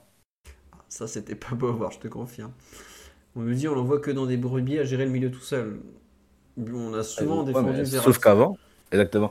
Sauf qu'avant, même dans ces brebis-là, on sait qu'ils s'en sortaient, tu vois. Il, enfin, il, il était le système par moment. C'est même à, à côté de joueurs assez, assez mauvais, il arrivait à, se- à s'en sortir et à, et tirer son, son, son épingle du jeu. Là, cette saison, peut-être d'autres saisons aussi, mais en tout cas cette saison, il a, il a beaucoup plus de mal à, à, surnager dans, dans, dans cet effectif-là. Alors oui, effectivement, les joueurs, les joueurs à côté sont, sont pas top, etc., etc. On peut trouver toutes les excuses du monde à, tous ces joueurs-là, à tous ces cadres-là, parce que peut-être aussi un débat sur tous les cadres, tous ces cadres-là. Mais on peut pas accepter euh, de, de, telles performances de, de, ce joueur-là euh, sur la durée. Je pense pas que ce soit normal. On parlait d'exigence tout à l'heure. Je pense pas que ce soit normal de le voir comme ça. Et je, dis- je dis ça avec tout la- tout l'amour que j'ai pour le joueur. hein. Vous me connaissez de- de- de- depuis longtemps, mais là, c'est pas possible d'accepter ce genre de, performance-là et, et de ne rien dire. quoi. Donc, euh, ouais, il y a, il y a aussi une remise en question à faire euh, de, sa part, hein, de, son côté, sur, sur son niveau de jeu et sur ce qu'il nous a montré euh, cette saison. Le club, je sais pas, mais en tout cas, lui, de se remettre en question et, et d'essayer de, re- de repartir de, de l'avant. quoi. Ouais. Non, il y a l'histoire du débat là sur son poids, tout ça qui revient. Mais à vrai dire, euh, bon, déjà l'histoire du poids, c'était quand ils sont la reprise du PSG, si je me trompe pas, c'était le 18 novembre ou pas Non, pas 18 novembre. Peut-être euh, lui, il a repris un peu plus tard parce qu'il a joué avec l'Italie. C'était en décembre. C'était il y a six mois. Euh, bon. Et Je le trouve pas gros. hein. Ouais, non, non, je- ce que j'allais dire, allez voir des photos de 2018. Ouais. Euh, Bon, voilà. Euh, vous allez voir qu'il y avait des sacrés joues à l'époque. hein. C'est pas le coup du poids. euh, moi, j'avoue que j'accepte pas cette, euh, cette excuse au bout d'un moment. Et puis même, c'est. Bon, voilà quoi. Moi, ça va un- quand même embaucher un nutritionniste espagnol. Donc, Ouais, bah, va falloir qu'il arrête de saucer les plats hein, parce que c'est pas terrible. hein. non, mais je sais pas, Mathieu. c'est- le plus- Non, mais le plus gênant, c'est que le joueur plus proche du, du niveau du meilleur Verratti était en face, en fait, sur un match comme hier. Donc, sans doute ça qui me gêne le plus euh, sur un match euh, Lorient, PSG Lorient. Le live me disait, parlez plutôt du match d'Enzo Lefebvre. Incroyable Enzo Lefebvre. Mathieu Martinelli totalement sous le charme. Bah écoute, je l'ai vu deux fois cette saison, les deux fois voilà. Donc, euh, moi, je découvre le joueur assez vu que je regarde pas Lorient en dehors de ça, mais euh, effectivement, les deux matchs qu'il a fait contre nous cette saison, bah, les deux fois, il, a, il s'est promené. hein, donc, c'est, euh, il a fait vraiment deux très très beaux matchs, hein, deux qui méritent un bon 8 sur 10 à chaque fois. Et sur un match comme hier, en plus, dans les, on fait les performances individuelles de, de Lorient et d'Enzo Lefebvre, mais sur un match comme hier, en plus, ça a des hauteurs assez différentes sur le terrain. Donc, euh, aussi bien euh, plus haut pour connecter avec les attaquants que euh, bas, comme tu l'as dit, comme tu l'as mentionné, Philo, euh, très justement, pour organiser un peu la sortie de balle et, et anesthésier ce qui aurait pu être un début de révolte ou de, de folie parisienne sur la, la fin du match pour égaliser ou pour, pour renverser le match. Donc, euh, vraiment euh, très, très impressionné par ce qu'a pu faire Enzo Lefebvre sur les, euh, sur les deux matchs face à nous. Et d'après ce que je lis, c'est son, ça a été son niveau sur beaucoup de matchs cette saison aussi. Donc, euh, assez impatient même de, voir euh, quel sera le, prochain pas dans, dans sa carrière. Parce que c'est un joueur qui a d'évidentes qualités, hein, c'est clair. Ouais, ouais, bah, il fait partie des joueurs qui vont partir dans un bon club. Ça parle de l'Allemagne. Je sais qu'à un moment, le, le PSG le suivait. Je sais pas s'ils ont vraiment avancé sur ce dossier-là, mais c'est parti des joueurs que le PSG surveille logiquement. Bah, un des meilleurs milieux de, de Ligue 1 à un prix probablement encore à peu près accessible, c'est c'est normal. Bon. Après, est-ce que lui, ça va le tenter de venir faire euh, la carpette de joueurs euh, qui ne le méritent pas au PSG C'est une autre affaire. On nous dit Vitinha va faire des séances vidéo basées sur le fait. Voilà. Ah, Ça fait mal, mais c'est peut-être pas totalement faux en tout cas. Euh, Omar ou Titi sur un, un joueur dont vous voulez parler. Euh, moi, je, je suis obligé quand même de parler du match de, de Lionel Messi, quoi, parce que je lui ai régulièrement trouvé des circonstances euh, atteignantes, mais hier, Oh, c'est trop. non, non, mais hier, c'est scandaleux. Franchement, euh, son match, euh, pff, au bout d'un moment, euh, si t'as pas envie d'être là, euh, si t'es pas content, euh, je sais Ni pas. la tête ni les jambes, Philo, même quand tu as une telle avance euh, techniquement comme, comme peut l'avoir Messi sur les autres joueurs, physiquement il est, il est dépassé et techniquement et euh, mentalement il est ailleurs. Donc euh, à partir de là, ça donne des matchs euh, qui sont euh, impossibles à regarder. hein. Même pour lui, hein. Enfin, heureusement, je pense que la, la visibilité internationale d'un d'un PSG Lorient est assez réduite. Mais même, enfin, il donne quand même une très mauvaise image, même pour lui, hein, de, des indignités, etc. Moi, c'est pas une meilleure image que celle qu'a pu montrer euh, Cristiano Ronaldo sur les derniers matchs à Manchester. hein, donc. Et euh, assez, euh, assez curieux de vouloir euh, d'accepter de terminer une carrière comme ça. Enfin, d'accepter de terminer, je sais pas. hein, peut-être que peut-être qu'il sera reconduit un, un an par nos dirigeants, mais Je suis d'accord avec toi, c'est. En fait, je. Il y a un côté un peu, euh, un peu ridicule. euh, Pas, pas ridicule, parce que je pense pas que ça lui fasse plaisir de perdre des duels contre des mecs dont il connaît même pas le nom ni le prénom. Mais il y a un côté euh, pénible à voir, en fait. Euh, autant il y a des matchs où il arrive à faire parler son, un peu son, son sens de la passe et tout. euh, mais hier, franchement, il n'y a rien dans son match. Il n'y a rien de rien de rien. Il n'a pas passé un dribble. Lorient l'a très bien lu, à savoir, ils ont, ils ont très bien. euh, il y a eu un super travail, je pense, du staff de Lebris qui a identifié à quel moment il fallait intervenir, il fallait intervenir sur lui. Qu'est-ce qu'il fallait lui faire le laisser faire Ça, tu peux y aller, ça, tu, surtout, tu fais pas. Mais. Enfin, son match, à un moment, je relisais les notes à la fin. Je fais, mais ouais, ok, il a fait une passe à Bernat. Point. Et les coups de pied arrêtés indirects n'étaient pas trop trop mal tirés pour le coup. Mais le reste, il n'y a pas une bonne passe dans le tempo. Il y a un dribble à un moment, mais on voit qu'il n'y a rien dans les jambes après. Enfin. euh, l'état physique, l'état mental, tout ça, vraiment euh, terrible. Et on me dit sur live comment il a pu finir ce match? Bah, il suffit de regarder le banc de touche, malheureusement. C'est terrible, mais c'est le cas. Et puis, on sait jamais euh, ce qui s'est passé sur PSG Lille, par exemple. Il a été nul tout le match, et puis en fin de match, dans les 10 dernières minutes, 5 dernières minutes, l'orgueil du champion a parlé, il a commencé à envoyer des passes, et il marque le but de la victoire à la 95e. Donc euh, voilà pourquoi c'est toujours aussi dur de, le sortir d'une rencontre. Mais il y a des fois ouais, où je me dis il mériterait de sortir. Vraiment. C'est pas. Parce que il est vraiment nul. Hier, il est. On me dit sur la, sur live, il y a. même les transmissions simples, elles étaient mal données. Quoi. Hier, il était hors tempo, il était hors tout. Quoi. Euh, son pire match en carrière, j'ai pas vu tous ses matchs, il a trop joué. Mais de ses matchs à Paris, je crois que je le mets dans, le top 5 des plus. voire dans le top 3 des plus mauvais. Ouais. Ah, franchement, euh, hier, c'était pas beau à voir. C'était vraiment même très, très, très, très, très, très moche. hein. Euh, bon. Ouais, non. euh, on me dit son visage est empreint de je m'en foutisme. Je sais pas à quel point euh, il s'en fout, à quel point cette saison le fatigue, le déçoit, l'use. Mais euh, non, vraiment, euh, immense déception de voir un joueur de cette trempe. Parce que on parle quand même dans des 5, voire 3 meilleurs joueurs de tous les temps. Pondre ce genre de truc. Quoi. Enfin. Et dans deux mois, il est ballon d'or. La mascarade que ça va être, mais bon. Non mais ouais, en plus t'as raison Mathieu, parce que dans deux, ouais, peut-être que, allez, si Haaland fait le triplé avec, avec City, peut-être qu'ils vont, se rendre compte qu'on peut peut-être pas le filer à un mec euh, qui se fait pousser au sol par Goretzka. mais bon, j'y crois à peine quoi.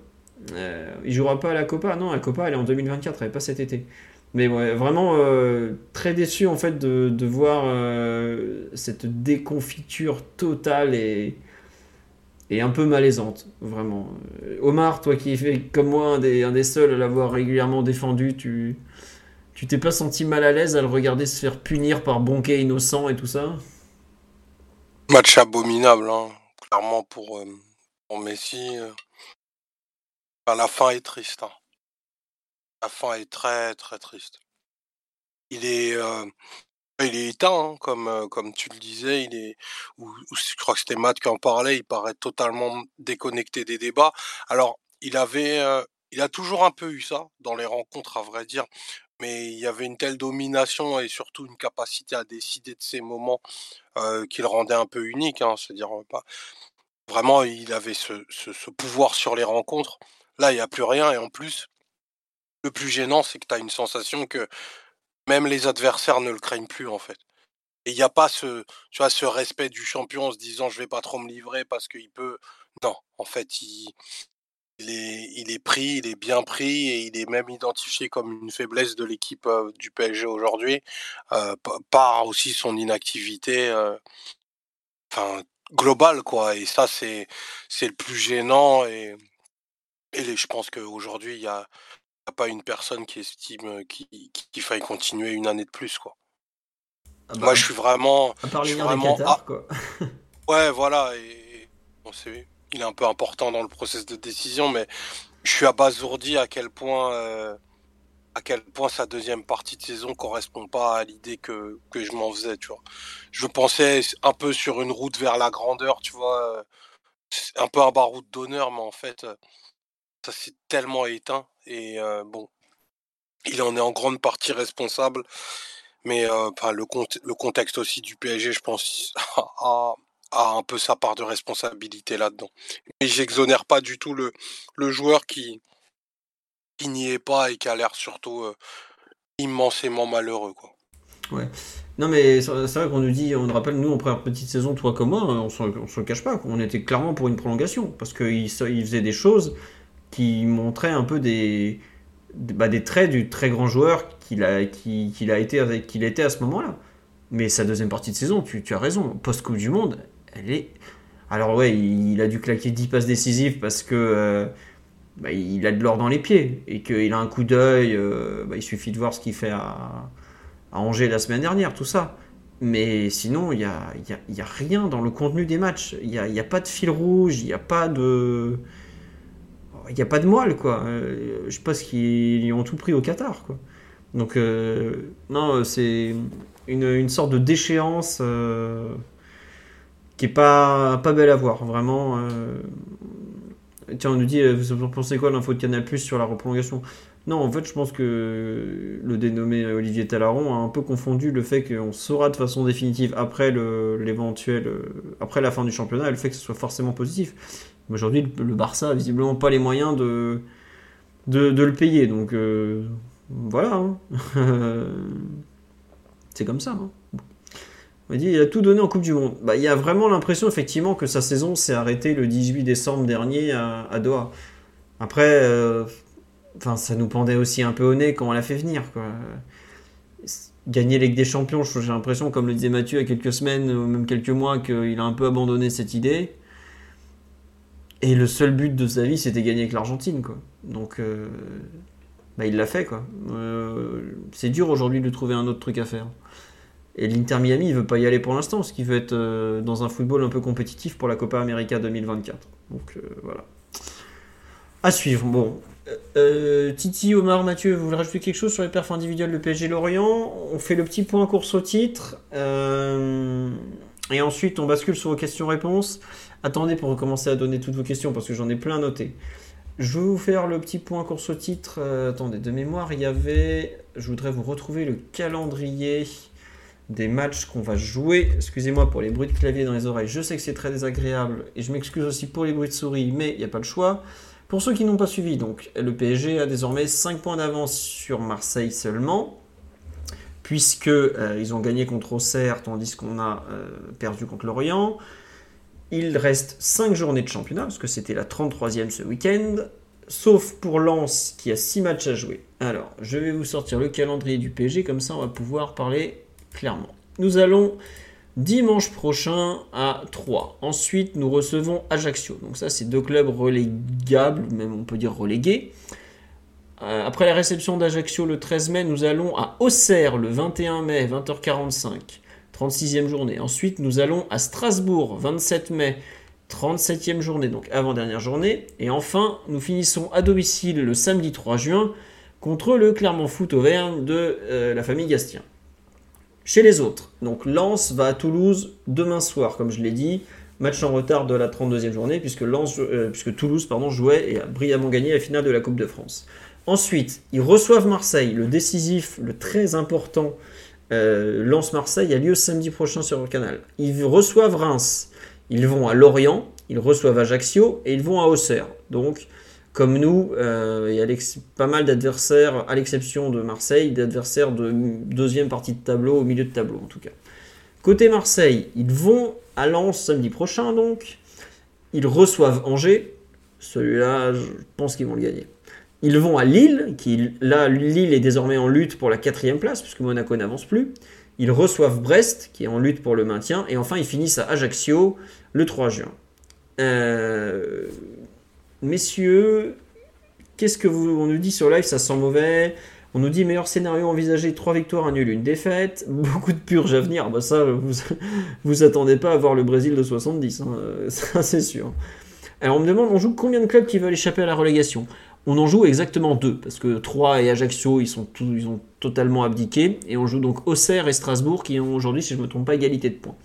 Euh, alors après, peut-être que d'ici à la 37e journée, quand on va à Strasbourg, euh, ce sera terminé dans un sens ou dans l'autre. À suivre. C'est quand, Auxerre? Auxerre, c'est la 36e, Strasbourg, c'est la 37e, et on reçoit Clermont à la 38e, mais Clermont fait une très bonne saison. Et donc, Parce que la, voilà, dernière fois qu'on est allé à, Auxerre pour une- dans une course au titre, euh, a failli frapper euh, Néné dans les vestiaires selon Mathieu Bonnemer. Donc, euh, c'est des mauvais souvenirs quand même. Ouais, et puis le dernier match Auxerre-Lens, pour ceux qui n'ont pas suivi, c'est pas des très bons souvenirs non plus, c'est le fameux dénouement de la saison de 97-98 et les, les, comment dirais-je, les messins de Jojo Muller crucifiés sur le gong par les Lensois et tout ça. Mais bref. Un, un petit avis sur cette course au titre, Titi. À quel point ça sent mauvais ou à quel point tu, tu penses que ça peut encore passer? Mais enfin, ça, ça doit passer normalement. Enfin, on, a, on a encore 5 points d'avance. Il y a le, il y a le goal average euh, aussi qui, qui, va entrer en, en jeu. Il y, a, il y a pas mal de confrontations directes, comme tu viens de le dire. hein. Marseille-Lens qui arrive dans deux journées. Franchement, euh, si on gagne pas ce, titre-là, c'est c'est qu'on s'est vraiment, vraiment, vraiment sabordé. Euh, tu as, parlé des, équipes qu'on va jouer là, il n'y a que deux équipes qui jouent vraiment le, maintien. Franchement, il faut, il, faut, il, faut être, il faut être sérieux, il faut être professionnel entre guillemets et, aller chercher les, points. Je pense que trois victoires, c'est pas mal, c'est bon pour le titre, hein, selon ce que, feront les, les, autres, les autres derrière. Euh, je suis... La dynamique de l'équipe, en tout cas la dynamique de, des derniers matchs, elle, elle, pas bonne du tout. Et effectivement, donc euh, je pense qu'on peut quand même avoir un petit peu d'appréhension sur ce qui va se passer dans les prochaines semaines. Mais normalement, sur le papier, on devrait quand même réussir à, aller, chercher les, points qu'il nous faut pour aller gagner ce titre-là. Et j'espère qu'on ne fera pas de fête par contre le dernier, les derniers jours parce que bon, la, saison se termine en remballe hein, parce que franchement, c'est saison assez honteuse. Après, on peut faire une fête, genre euh, on arrive, il y a Nasser qui lit son papier, il remercie tout le monde, 11 titre, et il annonce les résiliations de contrat en direct. et ça, ça c'est Entertainment Saint-Germain. Et on fait, on fait monter sur le podium les joueurs qui seront résiliés. Euh, Maintenant, on fait monter, on finit par Galtier. Galtier, viré Non, ça, ça serait une belle fin de saison, mais ça n'aura pas lieu, je crois. La soirée, l'éventuelle soirée du titre contre Clermont le 3 juin va peut-être être euh, fortement glauque. Enfin, on verra. Euh, sur le live, on nous dit historiquement, à chaque fois que le championnat est serré, on se fait un peu avoir par l'arbitrage. Bon, je je sais pas ah, si. Là, il est censé ne pas être serré en fait le championnat, c'est ça le truc. Il y a quand même 5 points d'avance plus le goal average. En théorie, tu as, la marge suffisante, hein, mais c'est. Euh, après, c'est vrai que quand on parle des courses au titre, des vraies courses au titre, il y en a eu 4 sous QSI, on a perdu 3. On a perdu celle de 2012, on a perdu celle de 2017, on a perdu celle de 2021, on avait gagné celle de 2015. C'était vraiment euh, serré jusqu'au bout, quasiment jusqu'au bout, avec, euh, avec Marseille et Lyon. Et même un peu Monaco. Mais euh, là, pour le moment, c'est pas, pas vraiment une course au titre, mais ça peut le redevenir dès le week-end prochain si, si tu leur permets, en fait, parce qu'il y aura Marseille-Lens, on va voir s'il y a un vainqueur qui en sort. Et ensuite, à 3, si tu fais pas la ridicule ou pas. Mais c'est à voir. Mais pour le moment, c'est difficile de dire que le championnat est complètement relancé vu le calendrier et, les, matchs qui arrivent et le lance Marseille où globalement les deux équipes peuvent faire des points aussi. Donc, euh, mais sans doute que le week-end prochain, par contre, tu peux te retrouver dans une situation où la course est, rouverte. Euh, à voir après, normalement, la, la marche qu'il y a. Les équipes que tu affrontes, même en jouant à l'économie comme comme c'est le cas, c'est censé passer. Mais après. Euh. Justement, à propos de ça, sur là, on me dit, mais euh, comment on peut nous voir champion vu le match qu'on a fait à Angers, ouvrir les yeux sur cette équipe? Mais on est nul à Angers. Mais, tu gagnes. Et tu gagnes. Et le problème, c'est que Angers est nul. Mais euh, Troyes et, Ajaccio en ce moment sont pas meilleurs qu'Angers. Hein. Tu, peux prendre, tu prends déjà 6 points. Si tu prends 6 points, ça veut dire que les deux autres, ils doivent faire, ils doivent tout gagner pour, pour te repasser devant pratiquement. C'est donc pour ça que le PSG peut euh, effectivement euh, croire au titre même en étant complètement mauvais. C'est là où je suis peut-être d'accord, c'est qu'il faut pas trop compter non plus sur des adversaires qui, euh, ou qui auraient un coup de mou. C'est un peu ce qu'on dit, enfin c'est beaucoup ce qu'on se disait à l'époque avec Montpellier, avec avec Monaco pendant des mois et, et, même Lille. On se dit allez cette, cette semaine c'est bon leur calendrier, ils vont ils vont craquer etc. Au final ils n'ont jamais craqué et, et tu sais qu'il y a une, dynamique qui peut s'enclencher pour des adversaires qui sont concurrents pour le PSG, ou globalement tout, concurrents du PSG. Globalement, tout va se mettre euh, dans le bon sens pour eux, euh, avec globalement une sympathie générale de tout l'écosystème, hein, médias, arbitrage, etc. Et euh, dans ces cas-là, c'est très difficile, une fois que es derrière, de, de, rattraper, ou une fois que tu es vraiment à la lutte, de, de, de, prendre le meilleur dessus, parce que voilà, tout, tout s'enclenche bien pour, ces équipes-là. Je pense que si vous vous souvenez de la course au titre avec Montpellier notamment, enfin, les, adversaires ne jouaient plus face à Montpellier quasiment les, derniers mois, les deux derniers mois. Donc euh, là, tu risques un peu la même chose si Marseille se retrouve dans, cette position ou si Lens se retrouve dans cette position. Après, mm. c'est charge au PSG de ne pas les, remettre dans cette course. Hein. Là, c'est vraiment, ça dépend vraiment que toi. Tu n'as pas de points à reprendre sur les adversaires. Tu as juste à garder tes 5 points. Enfin, tu n'as même pas besoin de garder les 5. Hein. Tu peux finir à égalité, à égalité de points et être champion quand même. Donc, euh, c'est euh, c'est vraiment, ça dépend que de toi et du minimum de sérieux que tu peux, que tu peux encore avoir sur les derniers matchs. On me dit on va finir, on me dit on va finir troisième. C'est compliqué, sachant qu'un lance Marseille au milieu, ça veut dire que tu perds vraiment quand même beaucoup, beaucoup de matchs. Euh, le PSG, enfin dans son malheur, le PSG a un avantage, c'est qu'il fait pas beaucoup de matchs nuls, par exemple. C'est soit tu perds, soit tu gagnes, mais tu en gagnes un déjà, tu fais un, un énorme pas. Alors peut-être qu'on est trop positif, mais on n'arrête pas de dire qu'on est nul. Mais il faut quand même se rendre compte du, du niveau de, de, certains adversaires. Euh, si tu, si tu prends pas, et je, l'admets, si tu prends pas 6 points contre 3 et Ajaccio, tu peux effectivement commencer à sérieusement trembler. Parce que je suis pas sûr qu'on gagne, qu'on soit en mesure d'aller gagner au Auxerre actuellement quand même. À Strasbourg Euh, non plus, ça c'est. À Strasbourg, j'en parle même pas. Euh, Strasbourg, faut être optimiste si tu penses que tu vas gagner à la Méno euh, face à une équipe d'Antonetti qui joue pour le maintien. Mais après, t'es après, censé avoir ce joker-là. après, dans les... oh, franchement, il y a un scénario aussi où Strasbourg et le PSG peuvent se- très bien se contenter d'un nul. L'un pour se sauver, l'autre pour être champion. Bon, Frédéric Antoinette dira peut-être à ses joueurs, les gars, faites pas les couillons. Et un petit nul façon euh, Allemagne-Autriche, on prendra. C'est aussi un scénario possible. Mais bon, on n'en est pas encore là. Et il y a quand même beaucoup de, bah, matchs à venir. Euh, C'est vrai, comme je disais tout à l'heure, c'est limite si Lens perd demain, mais gagne samedi contre Marseille, t'es pratiquement champion sans avoir rien fait. quoi. Bon, si, après, il faudra quand même gagner des matchs, hein, parce que c'est un peu le principe d'un championnat. Mais euh, bon. Je veux bien l'avis d'Omar sur cette course au titre, qui, à mon avis, va être beaucoup moins positif que nous. Non, mais en vrai, il y a, beaucoup de scénarios pour que tu, sois champion. Enfin, 5 points plus le goal average en, en 6 matchs, il faudrait un cataclysme pour que ça n'arrive pas. Euh, néanmoins, ça nous exonère pas d'un grand réveil qui est, nécessaire parce que si tu fais 6 matchs comme celui que tu as fait hier, bah, t'en perdras raisonnablement 3 sur 6.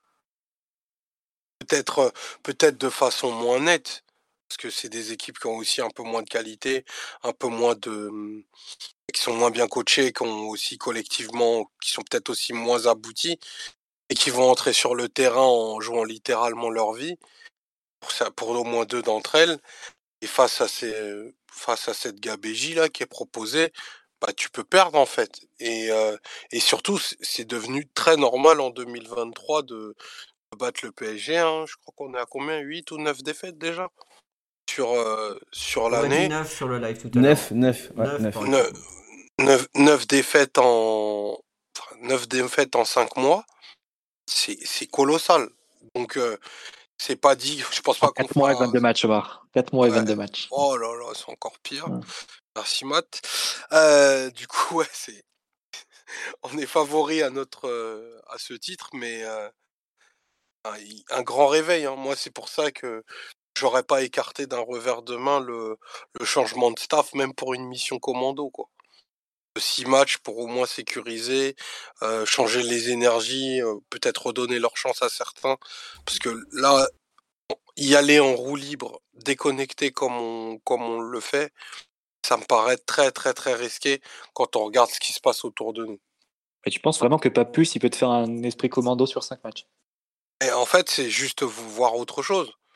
Pas plus ou, ou quelqu'un d'autre, hein, je sais pas. Non, je dis Papus parce qu'il n'y a pas vraiment d'autre Vincent- solution à l'interne. Vincent- Mais... Vincent Guérin, Jean-Luc Vasseur. euh, Bah, faut déjà quitter qui tu veux, quoi. Mauricio Pochettino qui arrive avec ses Voilà.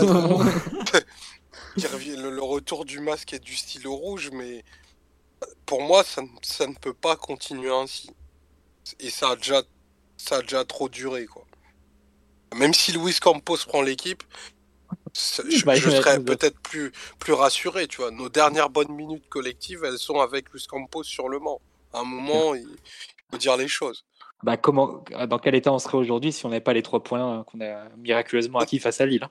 Ah, Non tu vois, on sera, on sera- qu'on a perdu voilà, on sera, on sera à portée de tir de, de Malinowski, euh, Sanchez, euh, Gradit et les autres, tu vois. Euh, Seco, tout le monde. Donc, il- on lui doit quand même une fière chandelle hein, au, au patron de Scoutly. Je, je vois que t'es très en forme. Au directeur sportif du Celta. Qui- Qui, je crois, a perdu ce week-end d'ailleurs. Mauvais week-end pour Louis. Ouais, ils, ont, ils ont perdu ce type de décider aussi. Mm. On nous propose Doumé Sévrac sur le banc de touche. Je sais pas. Et Ambre Godillon aussi. Laissez Ambre, elle est tranquille. Laissez-la tranquille. elle est très bien avant les matchs. Elle fait son travail. Laissez-la. Euh, ouais, bon. Euh, J'avoue que sur le. Comment dire Sur la, la fin de saison. euh, Enfin, s'ils n'ont pas changé à un moment où il y avait peut-être la place de changer, je... et puis le discours de, de Luis Campos va pas en ce sens. Quoi. Donc, euh, bon, après, est-ce que Luis Campos va pas partir aussi en même temps On verra. Mais bon. C'est Si comme tu ça. perds le titre, ça, ça peut être une déflagration. Mais...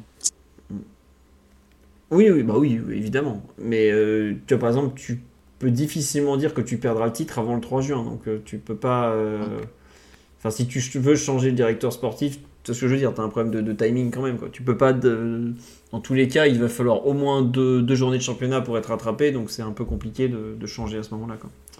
Bref.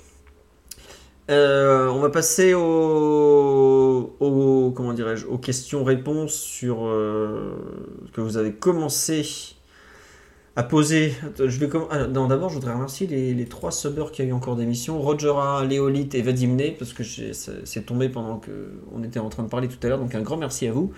Et il y avait déjà eu des premières questions tout à l'heure dans les commentaires.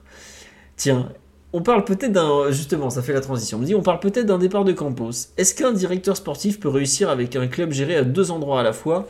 Et un nom qui pourrait être intéressant en cas de départ. Donc les deux endroits à la fois, c'est moitié Paris, moitié Doha. Est-ce que vous avez déjà vu ça?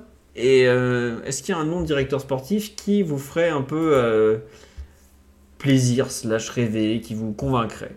Euh, bah tiens Mathieu, toi qui connais les, les arcades du football italien où ce genre de dinguerie pourrait arriver, est-ce que tu connais un autre club que le PSG qui est dirigé comme ça un peu de deux endroits à la fois?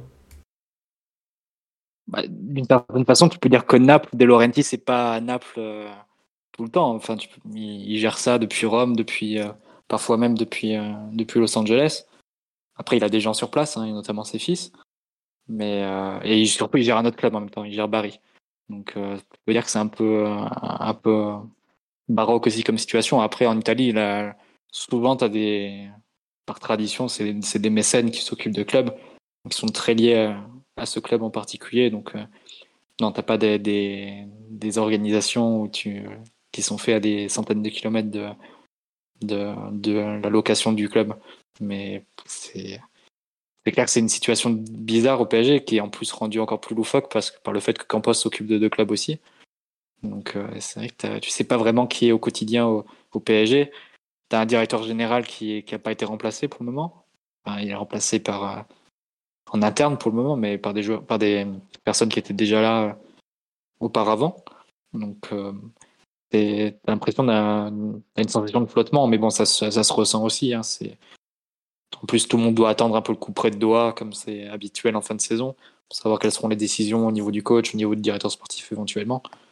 Donc, euh, c'est vrai que t'as- pour une fin de saison où tu aurais besoin de remobiliser tout le monde et, et faire prendre conscience aux joueurs qu'il y a un titre à aller chercher, etc., t'es pas vraiment dans les conditions de, le faire parce que ton président est absent, ton directeur sportif est écartelé entre deux, positions, deux postes. Et globalement, tout ce que tu avais, la culture du club que tu as, que introduite depuis des années, tend pas vers ça non plus. Donc, c'est quelque part ce que tu vois sur le terrain, c'est un peu la résultante de tout ça aussi. Hiring for your small business? If you're not looking for professionals on LinkedIn, you're looking in the wrong place. That's like looking for your car keys in a fish tank. LinkedIn helps you hire professionals you can't find anywhere else, even those who aren't actively searching for a new job but might be open to the perfect role. In a given month, over 70% of LinkedIn users don't even visit other leading job sites. So start looking in the right place. With LinkedIn, you can hire professionals like a professional. Post your free job on linkedin.com/people slash people today.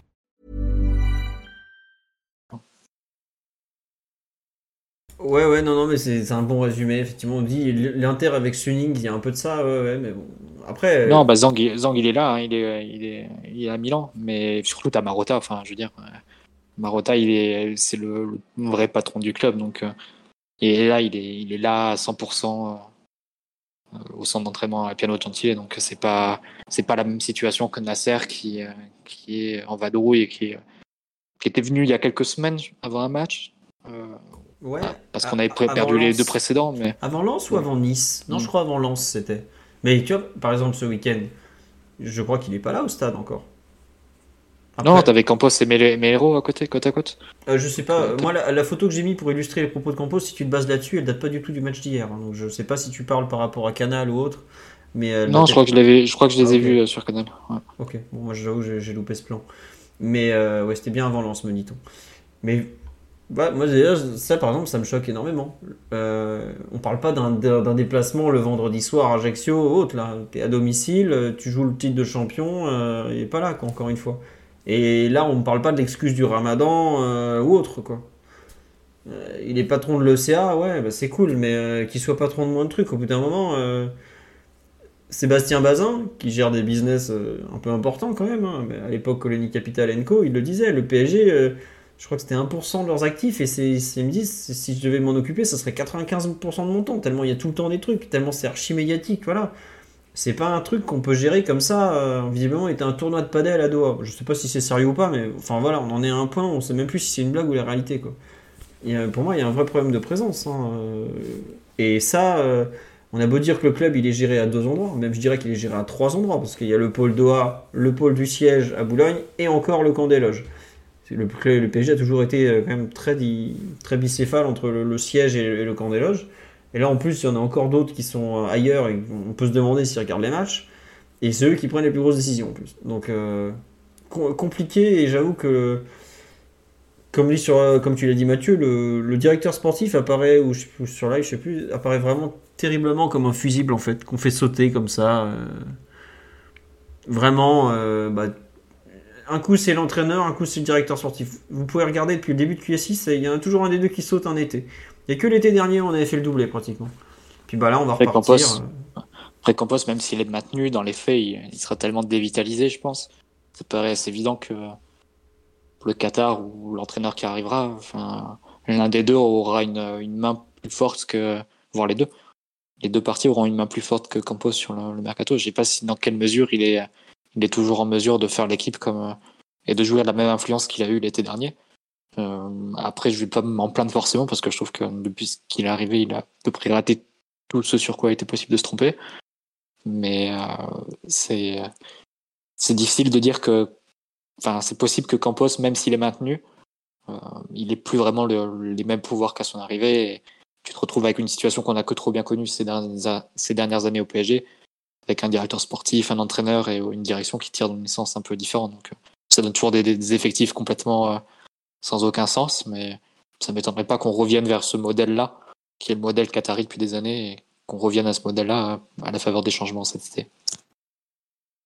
Ouais, non mais c'est triste, mais effectivement ça crève les yeux. Omar ou Titi, vous voulez rajouter quelque chose sur cette question un peu du directeur sportif et tout ça, ou on passe à la suite? Tiens, euh, une question qu'on m'a posée plusieurs fois sur live, j'aimerais bien laquelle, euh, à laquelle j'aimerais bien qu'on réponde.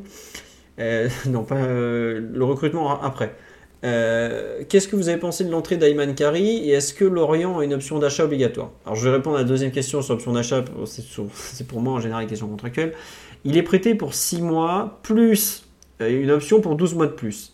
C'est la première fois qu'il joue avec Lorient ce week-end. Il a joué, je crois qu'il avait joué un bout de match avec la réserve, mais il n'avait jamais été utilisé jusque-là. Il se posait même la question de savoir est-ce qu'il allait, falloir, est-ce qu'il allait continuer à Lorient la saison prochaine vu le temps de jeu qu'il avait. On verra les 5 derniers matchs s'il joue un peu plus. Mais en tout cas, l'option d'achat n'est pas obligatoire, mais elle est présente, il me semble, à la fin, pas de cette saison, mais de la saison prochaine. Voilà. Euh, Qu'avez-vous pensé de l'entrée d'Ayman Pour ceux qui n'ont pas vu, il a joué la dernière demi-heure, il a remplacé Innocent et il est rentré donc en, un peu en 10 de ce qui ressemblait à une sorte de 3-5-2 côté l'orienté sur la fin. Euh, Titi, Omar, euh, pour changer un peu de Mathieu ou de moi, euh, un petit mot sur l'entrée d'Ayman. Oui, Titi? Bah, écoute, déjà, ça m'a fait plaisir de le voir rentrer. Son premier match, en, son premier match du coup, je crois, avec Lorient, si je dis pas de bêtises. Oui, oui, c'est ça. Oui. Voilà, donc ça m'a fait plaisir de le voir rentrer. Il, a, il aurait pu être euh, décisif hein, sur le, le but refusé à Bamba Dieng, le, le premier, si je dis pas de bêtises. Euh, donc ouais, be- belle entrée. On a, on a eu des belles photos. On a pu avoir Zahir Emery et, et euh, l'un contre l'autre euh, dans un match de, de Ligue 1. C'est sympa. Après, j'ai- j'aimerais qu'il joue un peu plus quand même. J'étais un peu déçu de, de ne pas le voir euh, euh, avoir des, des minutes sur les, sur les premières semaines de, de son prêt. Donc là, son entrée était, était, était plutôt sympa, plutôt intéressante. Après, bon, en face, il n'y avait plus rien aussi, hein, donc il faut, faut aussi le dire. Mais en cas, très content de le voir entrer sur le terrain. Très bien. Ouais, génération, sentiment généralement partagé. L'orienté ont bien aimé. Euh, moi, j'avoue qu'il y a un truc qui me fait un peu peur pour lui, c'est qu'effectivement, comme tu dis, il est rentré dans un match qui voulait pas dire grand-chose. Et le fait que Le Brie le fasse rentrer haut sur le terrain plutôt que le mettre à son poste devant la défense me fait un peu tiquer sur à quel point il veut l'utiliser à court terme. Euh, en théorie, euh, il est, il est 6 quoi, Ayman. Il- C'est pas un 10 comme on l'a vu. Alors après, le profil de la rencontre correspondait totalement à son profil, à savoir tu prends le ballon, tu gagnes des mètres. Ça, c'est totalement adapté à lui. Mais le fait qu'il le fasse pas jouer à son poste pour le faire débuter, me... bon, à suivre euh, en tout cas. Je sais pas, Omar, si tu as un avis là-dessus, parce que toi, tu, tu suis un peu plus Lorient que moi, oui. Confiance absolue en, Monsieur Lebris sur sa capacité à, à donner de nouvelles clés à Ayman. Très bien. Bah écoute, en tout cas, on, te le souhaite. Comme dirait un célèbre, j'allais dire journaliste, non, Troublion. Euh, allez, on est reparti, ça faisait long. Tiens, une question un peu différente de- des habituelles questions recrutement. Euh, Qu'est-ce que vous faites avec 80 millions, tout ça Euh, Déjà, avec 80 millions, je fais des chèques de résiliation à tout va. Tout ce que je fais. Mais bon, plus sérieusement, on en reparlera après. Euh, parmi les joueurs en retour de prêt, à qui vous donneriez une seconde chance? Omar, Mathieu, Titi. euh, Est-ce qu'il y en a un seul qui vous. Oui, Omar, vas-y, dis-nous que tu les détestes tous, on t'écoute. Ah non, non, non, non, t'es- t'es trompe-toi. Donc, euh, je m'apprête à me faire insulter, mais Jorginho Wijnaldum. Tu veux expliquer pourquoi, peut-être Parce qu'on s'y attendait pas forcément, donc euh, vas-y. Euh, écoute, de façon assez, euh, assez pragmatique, on a, on a beaucoup de milieux de terrain, beaucoup d'indisciplinés tactiquement, qui très peu de volume de course et aucune capacité à marquer. Lui, coche un peu toutes ces cases-là, donc vu que tu les bazarderas pas tous, si je devais choisir celui que je garde malgré moi, bah, je garderais celui-ci. Très bien. J'ai Après, sorti les casseroles après ces propos de, de Omar. Bien entendu, mais tu, tu sais, moi, je fais pas ça pour être populaire. Ah ben ça, on sait. hein. Il y, y en a, il y en a un tout à l'heure qui est venu se plaindre dans live. Ouais, Omar, il m'a trahi, je, je lui ai fait confiance sur Galtier. Moi aussi, je me suis fait confiance, si ça. ouais. Non mais, Alors que ce jeune ne sait pas que Omar défendait Galtier par pur corporatisme. pour avoir des réductions sur les, les licences à la FFF, on les connaît ces Euh, j'ai- eu mon abonnement gratuit à Vestiaire grâce à ça. Merci à cette corporation. Et vive Excellent, la France. excellent Vestiaire Mag. Par contre, soyons sérieux. disons, Fabuleux. Très bon Fabuleux. magazine. Non mais Est-ce qu'on pourrait que- pas d'ailleurs euh, se réécouter le podcast de Galtier euh, sur le site de l'équipe euh, à l'aune de, de sa saison euh, au PSG L'enf- L'enfer du banc. L'enfer L'enfer du vent, saison 1, le bien nommé épisode, podcast. saison 1, épisode 1, Christophe Galtier, avec un bruit de, de valise qui roule sur le sol. je l'ai écouté il y a peut-être deux semaines, et je m'en suis voulu d'avoir cru à cette connerie. Bref. Euh, Non, mais mais- il était intéressant, euh, nonobstant euh, la saison qui s'est passée. Mais... Oui, oui, oui, oui. C'est- Non, mais c'est vrai que c'est. Puis même euh, par rapport au travail qui, euh, que. Pour bien comprendre le métier d'entraîneur, ça fait, c'est vraiment un- une, ressource super intéressante. Donc, euh, même il y en a eu un il n'y a pas longtemps sur Gastien de, Clermont qui était sympa aussi. C'est, un, c'est un podcast que vous pouvez écouter. Je crois que c'est réservé aux abonnés, mais en tout cas, c'est pas mal. On nous demande qu'est-ce que, Wijnaldum donne, à la Roma. Donc, il a commencé sa saison pour une grave blessure qui lui a fait rater la Coupe du Monde. Il a commencé à revenir en jeu en janvier ou février et Mourinho lui a rapidement fait confiance. Il a pas mal joué, voire il a beaucoup joué. Et là, dernièrement, il a de nouveau des, des petits problèmes de santé, des problèmes musculaires. Il y a un moment, il est sorti d'un match pour un problème euh, à l'œil notamment. Euh, bon, voilà. Euh, pas du bon quand il joue. C'était c'était redevenu un joueur de football, ce qui n'était pas gagné à une époque. Mais par exemple, moi je peut-être pas comme Amar à vouloir leur donner une chance, à part si on récupère sur le banc de touche son entraîneur aujourd'hui à Rome qui sait un peu mieux l'utiliser. quoi. Et qui a un gros ménage de fait dans l'effectif. Mais bon, je suis pas certain que Wijnaldum voudra rester. Je pense que c'est un des rares joueurs dont on peut éventuellement se débarrasser parce que euh, la Roma me, paraît peut-être un peu convaincu par ses bons matchs en tout cas. On nous dit ses derniers matchs étaient pas mal, il était décisif. Oui, oui, il a marqué et tout ça. Quoi. Donc euh, peut-être qu'on va y croire. Mathieu, est-ce qu'il y a un des, des prêtés euh, que tu serais prêt à garder? Euh, Je t'écoute. Est-ce que, tu veux, est-ce que vous voulez que je vous redonne la liste des prêtés déjà? Peut-être. Attendez, je vais aller chercher ça tout de suite. Chez nos amis bien renseignés, ou en tout cas à bord de leur base de données de Transfermarkt. Excusez-moi une nouvelle fois pour les bruits de clavier. Si frisson va nous parcourir les Chines. hein, je pense. ah là, je peux vous dire qu'on n'a pas du propre. Oh là, c'est pas ce qu'on aime ça. Attendez, ça charge. Transfermarkt, messieurs, faudrait racheter des serveurs. J'en ai marre d'attendre 5 minutes à chaque fois que je clique sur un lien. Et en plus, je me plante euh, de trucs. Donc il y a Icardi, il y a Kurzawa, il y a Draxler, Il y a qui d'autre? Attendez, je les ai perdus de vue. Nous avons également euh, Icardi, Kurzawa, Draxler, euh, donc Vainaldoum, Abdou Diallo, euh, Leandro Paredes. euh, qui c'est qui est d'autre qui est prêté? Attendez. Dagba, Navas. Gina Dagba- Ebimbe. Dagba, Gina Ebimbe ne reviendra pas puisque l'option d'achat va devenir obligatoire. Donc ouais, Dagba, Navas. Michu, pareil, il devrait rester en Angleterre. Et ensuite, on a euh, Gassama. Et c'est tout. Et euh, Kenny Nagara, mais lui, c'est pour l'équipe 2. Voilà. Euh, on m'a dit à chaque fois que je dis un nom, je m'enfonce dans les abîmes. Il y a des gens qui sont prêts, euh, visiblement, à sauver Kurzawa. Ah non, on me listait les prêtés, excusez-moi. Bon, Mathieu, qui veux-tu sauver de cette liste de l'enfer? J'ai mis un pouce rouge à chacun des joueurs que tu as nommés sur l'article du Parisien, donc euh, aucun. Très bien. Euh, je je m'attendais à ce que tu, que tu aies un, un petit, comment dirais-je, un, un petit coup de, un coup de cœur pour les contrôles orientés du Julian Draxler. Mais non, mais ça c'est bon, tu- Malheureusement, c'est fini. mais c'est fini, Julian. Tu vas te dégoûter. Euh, Titi, est-ce qu'il y en a un que tu veux sauver? Aucun. Absolument aucun. Bon, très bien. Euh, Simon, ce n'est pas prêté. euh, ce- je je vous le dis, il est, il est- il est actuellement sous contrat jusqu'en 2027 avec le PSV Eindhoven. Euh, on nous dit Diallo va rester en Allemagne, pas au RB Leipzig, mais peut-être. Effectivement, en fait, la situation contractuelle de Diallo, Icardi euh, et de plein d'autres font qu'ils doivent être vendus. Mais sinon, de toute la liste, c'est probablement Diallo celui que je, garderai. Après, je pense que Diallo ne souhaite pas euh, rester au PSG. Il a la canne à préparer en milieu de saison et il voudra jouer. Donc euh, voilà. Pour moi, Diallo était le, le seul joueur vraiment en tant que joueur. Mais sa situation contractuelle et personnelle font que c'est lui qui voudra partir.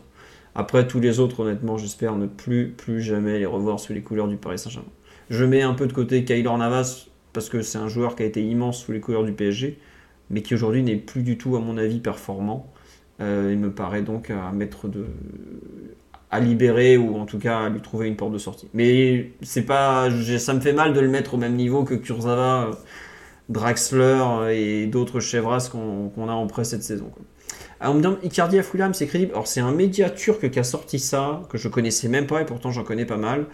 Ce qui est très étrange, c'est que Fulham a quand même un, avant-centre déjà très performant à la présence de Mitrovic. Alors je dis ça, mais il a mis mes pas un pied devant l'autre depuis la Coupe du Monde et il est en train de purger une suspension de je sais plus combien, 8 ou 9 matchs. Et il est sous contrat jusqu'en 2025 ou 2026. Je suis allé vérifier cet après-midi. Donc j'ai un peu de mal à y croire. Et surtout, euh, on n'est que le 1er mai. Donc les, offres validées, tout ça, le 1er mai. Fulham ne sait même pas à quelle place exactement ils vont finir en première ligue. Bon, ils sont sauvés parce qu'ils ont fait un, bon parcours cette saison. Mais ça me paraît très, très, très prématuré. Et je pense qu'aujourd'hui, euh, c'est un peu euh, bidon. Voilà. Euh, Est-ce qu'on peut rappeler Carrie ou Lorient a priorité? Bah, Lorient a des options, donc si Lorient lève les options, ils ont la priorité. Après, s'ils achètent le joueur, le PSG a une contre-option d'achat, comme on avait fait avec Kalimundo notamment, avec Lens, et je sais plus quel joueur on avait fait. Voilà. Euh, autre question qu'on m'a posée tout à l'heure, donc je vous ai répondu sur Icardi. Tiens, quels sont les rares joueurs de l'effectif actuel que conserverait Mathieu la Faucheuse la saison prochaine? Je pense que ça va aller vite. Euh, Mathieu, si tu veux donner tes, survivants. Bah, non, sur l'article du Parisien, j'ai mis euh, Mendes, Mukiele et Verratti. Après, bon, si on veut être un peu plus sérieux et un peu plus détaillé, ce, qui, est possible de faire et ce qui va être très compliqué à évacuer. Ça, on a eu un débat déjà la semaine dernière, on a fait ligne par ligne. forcément, il y a plus de joueurs. euh, dont tu acceptes le compromis, euh, qui vont devoir euh, rester au moins une saison de plus parce que tu pourras pas tous les virer. Mais en soi, oui, je suis partisan d'un très grand ravalement de façade et, et d'intérieur aussi. Une personne sur live est surpris que tu veuilles garder Verratti, mais entre sa situation contractuelle et ton respect pour le joueur, je pense C'est que c'est... sen- sentimental. Voilà. Euh, alors, tiens, question. Que faire avec Ekitike pardon? Je suis partagé entre le prêter et le garder en remplaçant d'un vrai neuf. Je pense que le vendre est prématuré. Je pense que tu auras aussi aucune offre vu la saison qu'il vient de faire. Euh, Omar, Titi, Mathieu, que faire de Hugo Ekitike qui n'a pas tenté de talonnade ce samedi, ce dimanche à ma connaissance, signe d'un progrès déjà. Qu'est-ce que vous voulez faire avec lui? Bah, tu peux pas le garder une deuxième saison avec aussi peu de temps de jeu quand on a vu ce que ça donnait pour. euh, Enfin, ton, si tu parles en, temps, en termes comptables, ton actif il va se déprécier à, à- enfin, de façon euh, très très rapide hein, si, tu, si tu continues comme ça. Donc non, il faut le prêter pour espérer qu'il se remette d'aplomb et qu'il retrouve soit une valeur marchande pour pouvoir être vendu dans la foulée, soit si vraiment il a des progrès qui sont fulgurants, bah, pourquoi pas réintégrer le PSG, mais ne pas refaire une deuxième saison comme ça avec, avec encore plus si tu recrutes un, un numéro 9 qui va encore davantage lui barrer la route que, ce qui était le cas cette saison. Donc, euh, non, évidemment, à prêter, c'est un club euh, qui veut mettre 30 millions où tu vends aussi, mais a priori, ce sera plutôt un prêt. Donc, euh. ouais, il a, il a besoin de jouer et de retrouver de la confiance, hein, ce jeune. malheureusement, il est arrivé dans une période où il a, il a, il a, il n'a pas réussi grand chose. il a, il a, il a été décrié tant par, par, par, son coach que par les supporters, etc. Euh, je pense que le mieux pour lui est d'aller voir ailleurs sur un prêt peut-être, parce que je ne pense pas qu'une équipe, euh, aucun club pardon, arrivera avec une offre intéressante vu, euh, vu la somme que l'on va débourser du coup pour, ce jeune. Donc oui, un, un prêt pourrait le faire peut-être un peu de bien pour qu'il puisse retrouver des sensations et qu'on retrouve le, le joueur qu'il a été euh, sur le peu de matchs qu'il a joué l'an dernier euh, avec, euh, avec Reims. Quoi. Donc, ouais, un, un, prêt pour qu'il puisse retrouver de la confiance, ce serait bien. Tiens, sur le live, on me soumet une idée, j'aime bien. On, dirait, il dit, on me dit il, sera prêt, il, pourrait être prêté à, Lens. Effectivement, on a eu de très bons résultats avec euh, Kalimwendo. Et Kitiki a marqué au match aller à Lens. Ouais, ça peut être un truc cool. Surtout que Lens n'a pas. Ils ont Boucha aussi hein, et Open Down pointe. Pourquoi pas? Après, euh, Reims va perdre Balogun. Hein. on n'est pas à l'abri euh, J'ai pas, dit Reims, dit Oui, Lens, je sais, je ah sais mais moi je te parle de Reims parce que vu ah que Balogun va sans doute repartir, on n'est pas à l'abri qu'il retente de, un prêt peut-être pour le faire revenir et qu'il essaye de retrouver un peu de confiance dans, dans, un club où ça s'est plutôt bien passé, en tout cas là, sur la dernière saison. Quoi. Ça peut être une idée pour lui. Après, c'est vrai que Lens, avec euh, la possibilité de jouer la, la Coupe d'Europe s'ils y sont, ce serait peut-être un peu mieux. Quoi. Je pense qu'ils y seront Titi, tu t'avances pas trop là. Lance, la Coupe d'Europe, il devrait y être. Hein. On nous dit Lance va perdre Openda. Non, non, euh, Lance va garder Openda, en tout cas, à part offre euh, hallucinante de la première ligue, mais bon. Euh, moi, j'avoue que je suis aussi pour le prêt. Aujourd'hui, c'est un joueur qui est, pas prêt, intellect... enfin, pas intellectuellement, je veux dire, mais psychologiquement et mentalement pour le PSG. Quoi. Et il a, besoin, il a trop besoin de jouer et de retrouver de la confiance. Quoi honnêtement, je après euh, la semaine dernière, je suis retourné voir des vidéos de lui à Reims.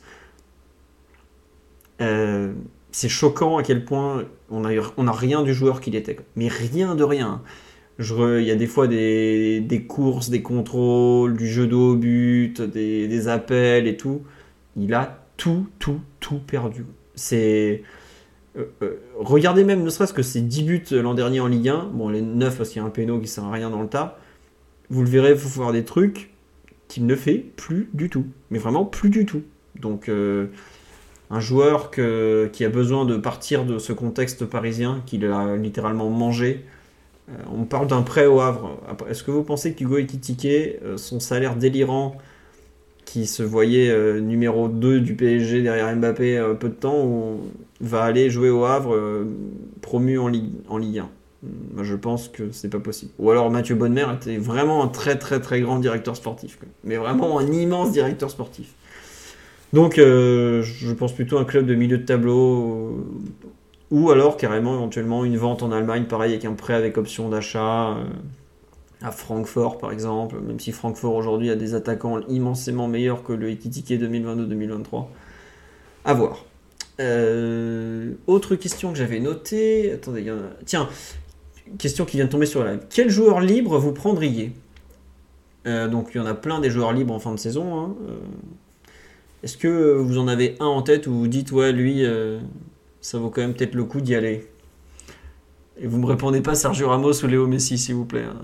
Mathieu, Omar ou Titi, une idée? Je veux bien. Ah, tiens, sur live, on nous cite. Euh, Rabiot, Marcus Thuram, bon, Modric, vous pouvez le sortir, Gundogan, Zlatan, non, Dybala, il est sous contrat, il n'est pas en fin de contrat. Euh, Raphaël Guerrero, me dit-on, Cristiano. Mathieu, Omar, Titi, parmi les noms qui sont tombés, attendez, je crois que. Il me semble que l'ami Daily Mercato. Euh, Grimaldo aussi, me dit-on, Sao Tao. Euh, Ndika et Kamada de Francfort aussi. Euh, Mathieu, Omar, Titi, un joueur en fin de contrat. Euh, Skriniar, oui, évidemment, oui. Il y en a. sur, ce, Sur ce cité, j'aurais pris que Kamada, mais je crois qu'il va aller à Dortmund. Non, non, non, Kamada, visiblement, c'est pas fait à Dortmund. hein. Au départ, euh, tout le monde pensait qu'il allait y aller. C'est Ben Sebaini ou à Dortmund tout s'est fait. Mais toi, Kamada, c'est un joueur que tu irais prendre, par exemple.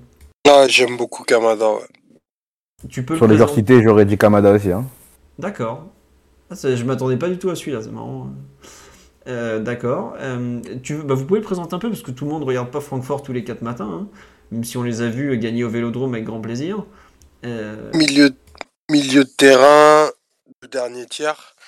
Euh, grosse, grosse, grosse, grosse, grosse qualité athlétique. Euh, vraiment beaucoup de volume dans les, dans les courses et tout. Techniquement, c'est assez juste. Euh, il marque beaucoup, très précis sur les coups de pied arrêtés. Donc euh, non, c'est un joueur intéressant qui, je pense, en plus a une grosse marge de, de progression. Je l'ai vu utiliser à, plusieurs postes en plus à, à Francfort, notamment aussi en deuxième attaquant. Donc c'est un joueur, euh, c'est un joueur que moi j'ai toujours trouvé hyper intéressant. En tout cas, quand j'ai pu le voir euh, cinq ou six fois cette année, il m'a toujours, enfin, je, je vois comme un joueur qui est capable d'aller plus haut, quoi, clairement. Après, est-ce qu'il s'effondrerait pas ouais. Euh, la misère collective euh, de l'Oredou Possible. Euh, non, mais c'est vrai qu'on. il avait été annoncé à Dortmund et visiblement il veut plutôt aller tenter un nouveau championnat que l'Allemagne. Moi, j'avoue, il y a un, un franco-japonais visiblement sur live à qui ça ferait très plaisir. Je pense que sa nationalité attire fortement le Paris Saint-Germain en tout cas. c'est, Ah, sûr que sur Ticket Place, ça peut, ça peut, ça peut avoir aussi un, un impact et impact marketing d'un joueur japonais n'est jamais à négliger. Euh, tiens, une bonne question. On nous dit il a quel âge Van Den Boomen? Je pense que Van Den Boomen de Toulouse, qui est donc en fin de contrat à 27 ans, 27 ou 28 ans. Van Den Boomen, je peux vous donner une info, il était suivi l'année dernière par le Paris Saint-Germain. Parce que bah, Luis Campos aime beaucoup les statistiques. Et les statistiques de Van Den Boomen euh, pour un milieu de terrain étaient complètement hors normes, évidemment. Donc euh, son nom ressortait un peu. Après, le PG n'a pas bougé parce qu'il y avait trop de doutes sur son adaptation à la Ligue 1, sa vitesse aussi. Mais euh, voilà. On parle de Ndika aussi. Mais Ndika, plus ou moins à la Mouquet. Ndika est un gaucher. Le PSG, visiblement, cherche plutôt. Enfin, cherche de ce côté-là. Après, bon, je suis pas sûr qu'aujourd'hui Ndika soit très intéressé à l'idée de rejoindre le PSG pour, euh, pour faire les utilités. Euh, on dit euh, mais j'aime trop Adri pour lui souhaiter un comeback au PSG. Parce que globalement, les retours à Paris. euh, Souvent, ça se finit mal, on va dire. Beaucoup d'affection, parce que je, le vois jouer depuis qu'il a quoi, U14, je crois que je l'avais vu jouer déjà. Non, peut-être pas U14, mais bref, depuis très très longtemps. Et donc, je, je lui souhaite évidemment de, plein de bonnes choses, mais revenir au Paris Saint-Germain, dans ce Paris Saint-Germain-là, ça me paraît être une, une mauvaise idée en tout cas. Et on me parle de joueurs, il y en a plein, ils sont pas en fin de contrat. Kovacic, il est pas du tout en fin de contrat. hein. Donc euh, voilà, euh, Wilfried Ndidi de Leicester serait en fin de contrat. Je sais pas honnêtement, j'ai pas suivi, mais sa carrière ne décolle pas tout à fait comme attendu. Brozovic n'est pas en fin de contrat. Guerrero est en fin de contrat, mais il doit rencontrer Dortmund prochainement. Mathieu, il y a un nom en fin de contrat où tu te dis il faut le faire signer, ou justement tu te dis euh, pourvu qu'on n'en signe aucun vu les, noms sortis? Oui, aucun. Parce que euh, bah déjà, on n'a pas une, une énorme réussite hein, sur les joueurs euh, arrivés libres hein, ces dernières années. Ça nous a souvent mis dedans en plus sur des contrats souvent à long terme, mais euh, en plus avec des joueurs que tu, que tu rinces au niveau salarial. Et c'est ce qu'il faut éviter avec la nouvelle mouture du fair play financier. Donc, euh, non, moi je resterai assez loin de, des joueurs qui sont libres, hormis Skriniar, que j'accueille volontiers. Oui. Et tiens, c'est marrant, c'est que il y a beaucoup de gens qui disent oh Skriniar, faut pas le prendre, machin, machin. Moi, je, je fais partie de ceux qui, pareil, si. Alors, je vais pas faire genre, je sais exactement de quoi il a été opéré, tout ça, mais ça me Il paraît. faut voir son niveau physique, ça c'est évident. Voilà. S'il est cuit, euh, ça faut avoir. C'est, enfin, faut compter sur le, les docteurs du PSG, le staff médical du PSG pour évaluer la situation. Après, tu parles du joueur à son meilleur niveau, il nous ferait du bien. Ouais. Tiens, Si tu récupères un joueur qui est pété, euh, ça c'est. ouais, non, c'est sûr, c'est plus gênant. Mais je suis d'accord avec toi que on se rend pas compte de ce que c'est que de récupérer Skriniar en fin de contrat quand même. C'est pas n'importe quel joueur, euh, Milan Skriniar. Enfin, c'est un des meilleurs joueurs d'un championnat quand même un peu compétitif. Donc, euh, j'en euh, moi, j'en attends énormément. Euh, Est-ce que vous avez vu l'article de l'équipe sauvage de Messi Oui, bah, visiblement, il n'a pas, été autorisé. Bah, c'est bien, comme ça, on pourra peut-être euh, acter le fait qu'il va en passer à autre chose. Et il y a beaucoup de donne gens. une occasion à Galtier de le sortir du groupe pour la fin de semaine, mais je Bon. crains qu'il sera encore titulaire. Je crois qu'il jouera au stade de l'Aube. Il faudrait pas qu'il quitte la France sans avoir joué au stade de l'Aube. Il n'était pas arrivé l'an dernier quand on y a joué, donc il faut qu'il découvre. Euh, on me dit pourquoi Gu- Gundogan? Alors Gundogan, effectivement, il est Kai Gundogan qui est de qui doit avoir 33 ans, parce que non, il est de la fin d'année, donc peut-être 32 encore, qui est de la génération 90, qui est donc en fin de contrat à Manchester City. Alors moi par exemple, Mathieu l'a cité tout à l'heure, les joueurs euh, comme ça euh, qui sortent de première ligue en fin de contrat, à chaque fois qu'on en a signé un, ça a été un carnage. Trentenaire qui joue, pour vous citer les joueurs avec les entraîneurs avec lesquels Gundogan a joué, donc il a commencé à Nuremberg avec, euh, ah comment il s'appelait, bon on s'en fout. Euh, il signe à Dortmund à l'été 2012 pour remplacer Nouri. Donc il a joué à Dortmund jusqu'en 2000, euh, je pense 16 par là. Il a joué sous Klopp, donc c'est pas un, un entraîneur qui fatigue pas du tout les joueurs, c'est un mec qui les essore. Ensuite, il est passé chez Guardiola, pareil, c'est un mec, c'est un peu un taré du pressing. Il a eu Tourelle aussi, a une, une saison Gundogan. Et il a eu Tourelle aussi une saison, une saison. tu as raison, j'avais oublié que Klopp était parti, qu'il a eu Tourelle, bah, d'ailleurs qu'il l'avait totalement relancé parce qu'il était dans un creux de sa carrière. Comment vous dire Est-ce que vous pensez que c'est un bon mouvement d'aller chercher un mec de 32 ans qui a été essouré depuis 10 ans par des coachs archi exigeants en termes de pressing et qui va arriver à Paris dans un club pas du tout structuré, parce qu'on va pas faire semblant, hein.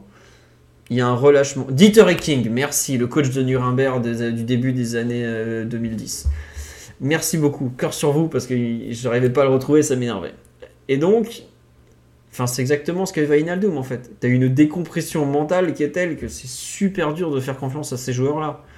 Parce que euh, ils sont passés de l'exigence permanente de la première ligue, l'exigence totale, où t'as pas un match facile. Tu vas chez le 20e, t'as 12, t'as 11 internationaux pardon, sur, le, sur, sur le coup d'envoi et une quinzaine sur la feuille de match, toutes les rencontres ou presque. Donc, t'arrives au PSG, euh, c'est, tu joues en claquette ou presque. Enfin, pour ça, j'ai eu énormément de respect pour Gundogan. hein. C'est un joueur que j'ai adoré, que je, sous Klopp notamment à Dortmund, qui, qui- il en a fait un joueur extraordinaire. Mais là, euh, c'est vraiment pas la bonne idée, euh, à mon sens. On, parle de Ceballos, mais là vous allez mettre Omar en transe. Mais des dernières nouvelles qu'on a, Ceballos devrait prolonger au Real Madrid. euh, voilà. On nous dit on prend qui alors? On peut pas faire des jeunes et des trentenaires. Non. Quel footballeur, Dani. Quel footballeur incroyable. Et tu veux prendre Asensio, euh, Omar, ou non? Ça t'y touche pas, c'est bon. Ça ira, merci. Merci bien. Euh, non, mais il faut savoir recruter. Je on dit pas non aux jeunes joueurs. Moi, c'est plus certains profils. Avoir 32 ans, c'est pas forcément euh, éliminatoire. C'est juste que 32 ans, quand t'as 10 ans avec des mecs qui t'essorent et que tu sors de première ligue, c'est plus compliqué, c'est tout. On dit il y a Konrad Leimer. Euh, Konrad Leimer a signé au Bayern déjà, c'est sûr, c'est fait.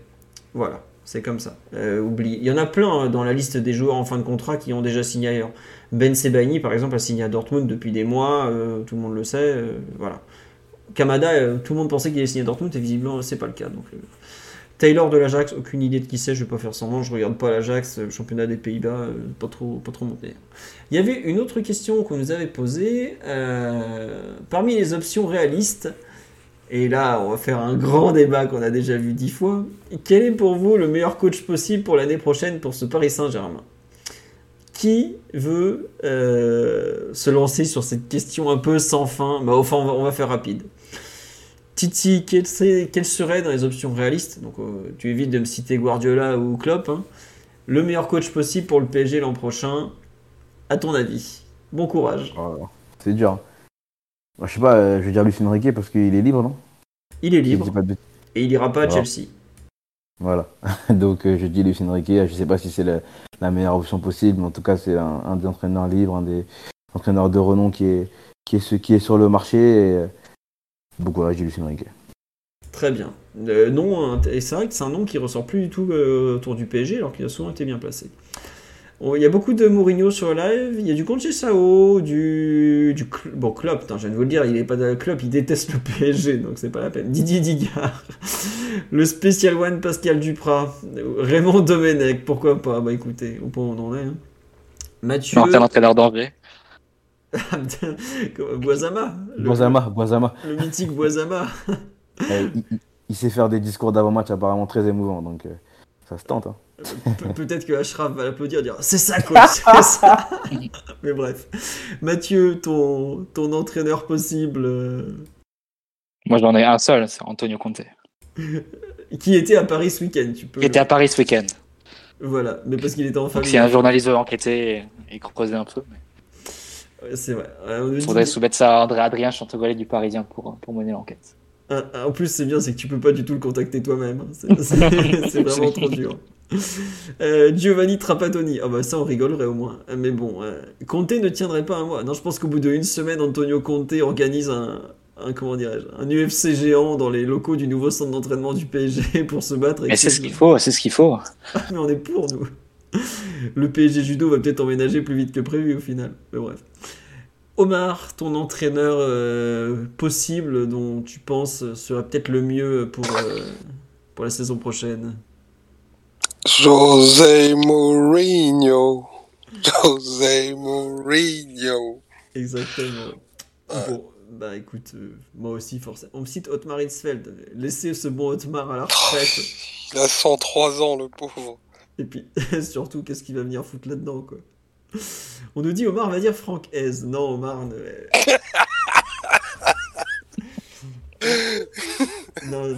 Après, il y a un nom qui revient régulièrement. euh, c'est dans le live, il y a au moins deux ou trois personnes qui me l'ont cité. C'est Sao. J'avoue que si le, Port- le Portugal, si le Qatar ne veut pas de José Mourinho, je, je signe les yeux fermés pour euh, le diable de Sergio, qui lui aussi euh, nous avait montré des choses euh, fort intéressantes en Ligue 1 avec Nantes, qui pareil euh, ne- n'est pas du genre à s'incliner devant ses joueurs et qui propose des, quand même des équipes euh, très crédibles. Et ben écoutez, euh, pourquoi pas. On nous dit entraîneur portugais s'y compose. Oui, et puis même euh, c'est les deux que j'ai cités, Mourinho et Sergio Conceição, ont quand même un énorme avantage, c'est qu'ils euh, parlent français quoi.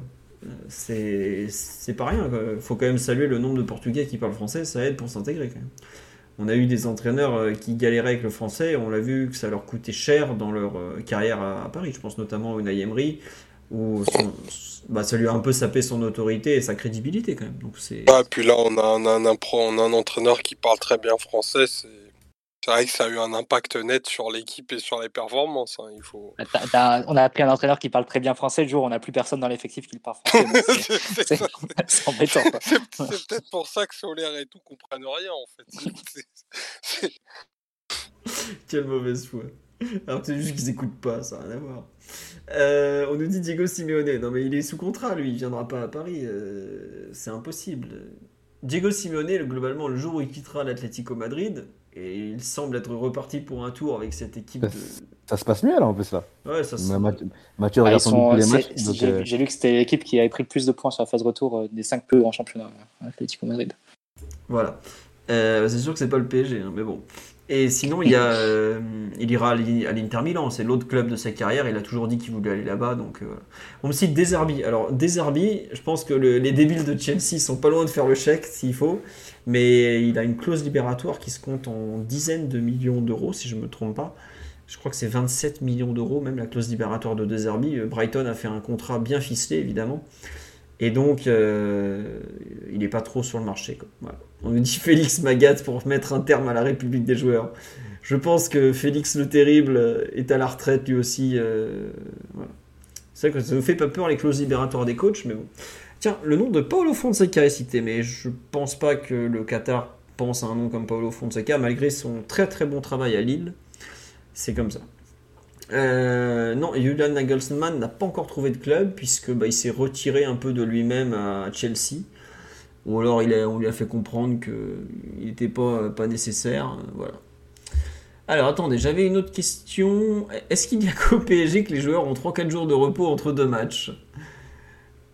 Omar, Mathieu, Titi, est-ce que vous voulez répondre à cette question Qui sent bon le, le Club Med? Je pense pas honnêtement. J'ai déjà vu ça en fin de saison comme ça. Mais bon. En général, c'est dans des équipes en roue libre et c'est quand même pas très bon signe. Oui, Mathieu? Il y a assez peu de joueurs, il y a assez peu de clubs où des joueurs vont en Arabie Saoudite entre deux matchs. Ça, c'est ça, c'est clair. Et encore. Euh, Enfin, il y a une époque, ils étaient partis à Las Vegas, mais au moins ils avaient mis 4-0 en rentrant, quoi. Donc, euh, bon.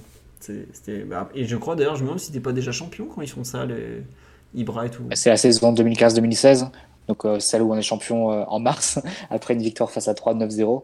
Ouais. D'ailleurs, ça pourrait être un bon, un bon moyen d'étaler un peu la différence entre le PSG de 2016 et le PSG 2023. Si on perd à 3, alors qu'on c'était une équipe à laquelle on a mis 9-0 il, y a quelques années, on pouvez voir un peu à quel point le, club a acheté. Mais bon, comme on va gagner là-bas, pas de raison. Tiens, on nous dit si le Real laisse partir Ancelotti, ça vaudrait pas le coup de le piquer à la sélection brésilienne. Alors, si le Real laisse partir Ancelotti, c'est uniquement pour la sélection brésilienne. Ils vont pas le laisser partir dans la nature, euh, tout ça, quoi. Et il est pas parti encore. Donc, euh, voilà. On nous dit est-ce que c'est le pire total de points au QSI à ce moment-là? Non, non, non, très loin de là, très loin de là. De mémoire, le, on a 75 points. Le titre de Montpellier se joue à 78 points, pour vous donner une idée. Euh, le PSG peut finir à 90 points, qui serait. C'est 79. Euh, on avait fait 79 points, Montpellier 80. Voilà, donc euh, on était à 5 journées de la fin, on était très loin. Des Après, il faut quand même marquer que 5 points. Hein. on les a pas encore. C'est pas faux. bon. alors, est-ce tiens, question un peu générale, mais qui, est. Il y a une autre question qui était un peu comme ça sur live tout à l'heure. On disait mon fils à 4 ans, est-ce que je lui transmets l'amour du PSG, tout ça? Qui est un peu pareil. C'est est-ce qu'il y a encore quelque chose à espérer de ce club? Un peu, il y a beaucoup de supporters du PSG en ce moment je, comprends, hein, qui sont un peu déprimés par tout ce qui se passe, tout ce qu'ils voient. Euh. Pensez à ceux dont c'est le travail, c'est encore pire.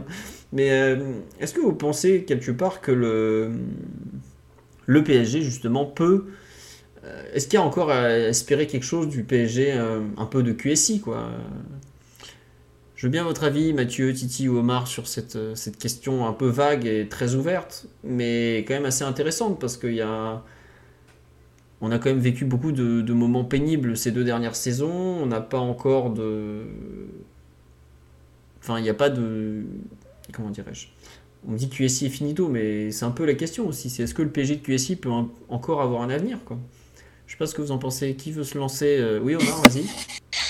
En tout cas, la, revitalisation du projet ou la deuxième, troisième ou quatrième étape ne passera pas uniquement par un recrutement clinquant. Ça, je pense que si, l'idée à, Doha ou ailleurs, c'est de se dire on va faire un recrutement juste clinquant en, additionnant des noms plus, plus ronflants les uns que les autres et que ça va recréer une unité autour du, du club et un élan de sympathie euh, tout autour, je pense qu'il se, il se trompe lourdement et, et, je crois que les attentes, en tout cas pour, euh, pour les supporters, elles se, elles se situent à, un autre niveau. En tout cas, je parlerai pas au nom de tous, de tous les supporters, mais, mais pour ma part. Enfin, l'envie de, l'envie de, de, de voir une équipe à nouveau dominante, elle passe pas par le recrutement, que par le recrutement de, de, superstars. Et d'ailleurs, à vrai dire, euh, c'est ce que je pense il avait été dit un petit peu maladroitement par, euh, par Nasser l'année dernière quand il disait le, le bling bling c'est fini. Enfin, bling bling et bon joueur, c'est pas totalement antinomique, mais c'est sûr qu'on a besoin euh, désormais d'avoir de retrouver un espèce d'esprit de corps autour de, autour de l'équipe, autour du stade, autour du club qui, qui est totalement déserté depuis, euh, enfin depuis de, de, très très très longs mois et qui entraîne une, une réelle désaffection autour du, autour du, du club. Donc ça, je pense que la phase rêvons plus grand est un peu est un peu terminée. Et à vrai dire, il faudrait un petit peu mettre mettre ça derrière. Et maintenant, en fait, on veut juste on veut juste vibrer normalement, quoi, avant de rêver plus grand. Très bien. Euh, Mathieu, tu veux rajouter quelque chose? Hi, this is Craig Robinson from Ways to Win, and support for this podcast comes from Invesco QQQ. Invesco QQQ is proud to sponsor this episode and even prouder to provide access to innovation for the last 25 years. Basketball has had innovations over the years, too. We're seeing the game played in new ways every day. Learn more at Invesco.com slash QQQ. Let's rethink possibility. Invesco Distributors, Inc.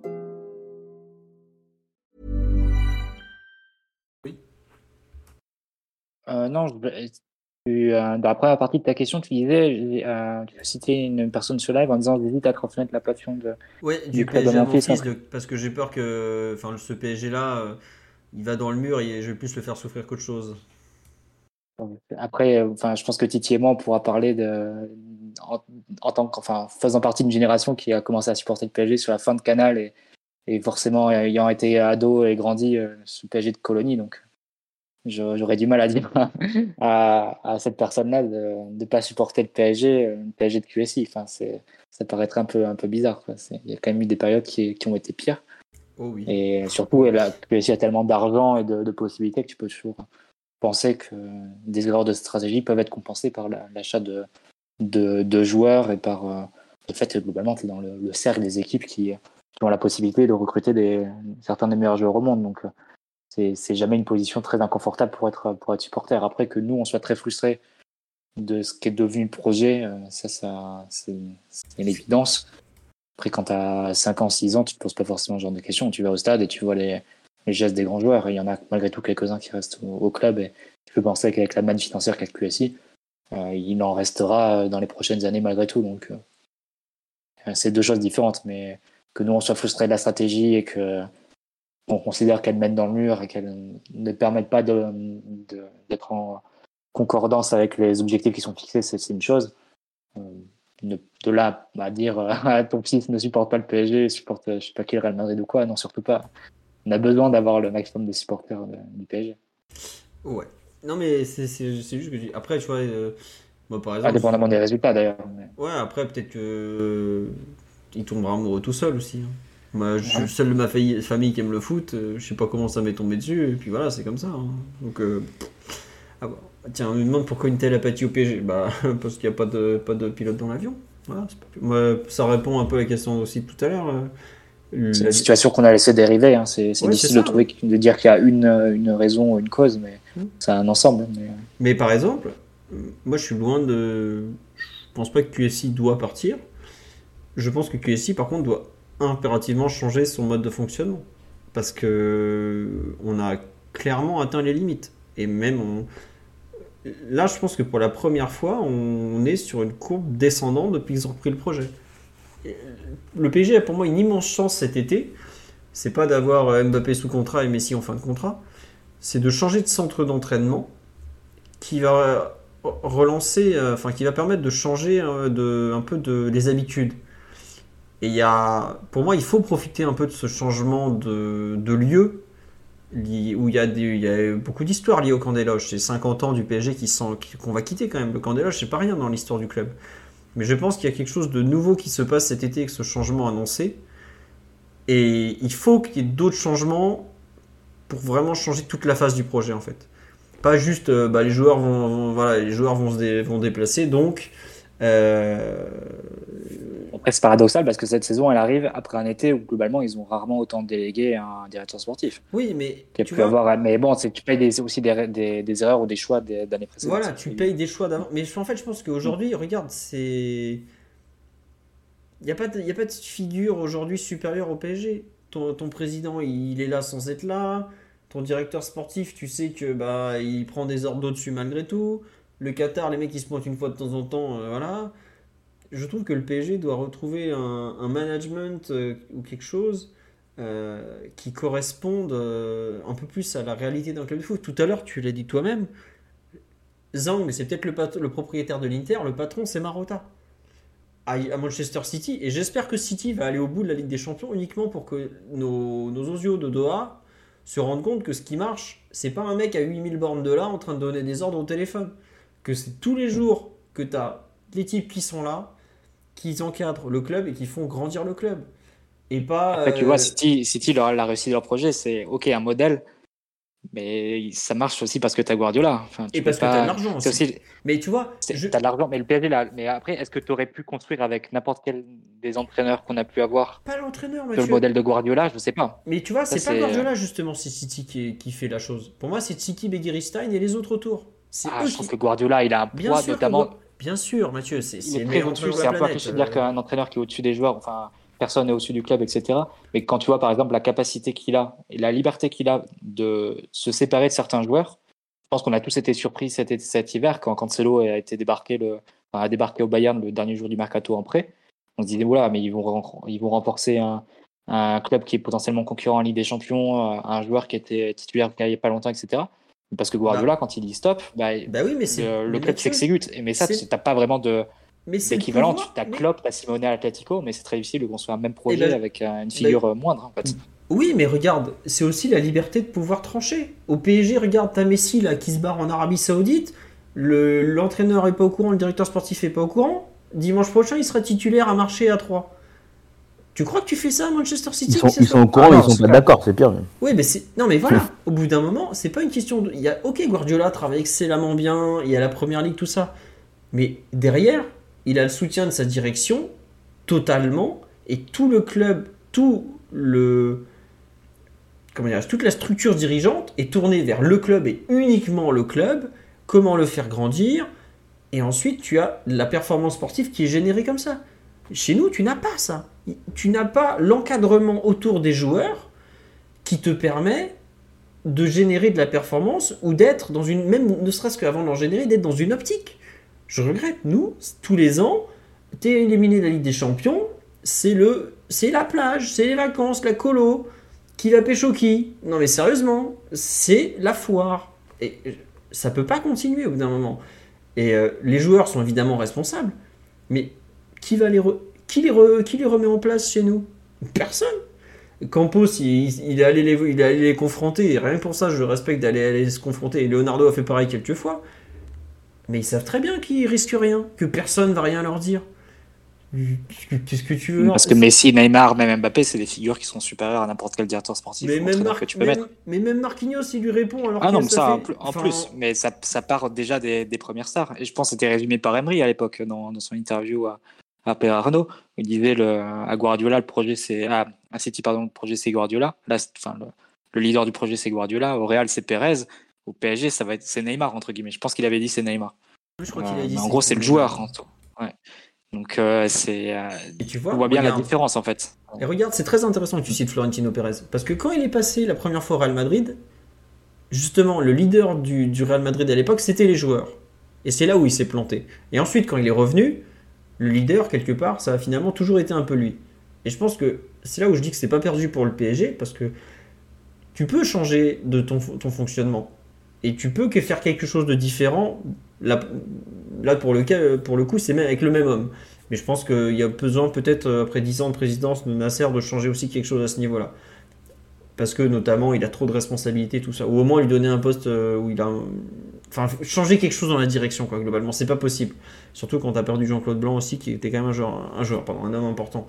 Mais moi, ce qui me choque vraiment, c'est l'encadrement autour de, de ce club. Le, on vivote, voilà. Il y a la Ligue des Champions qui fait vivre le club. Quand il n'y a plus Ligue des Champions, on vivote.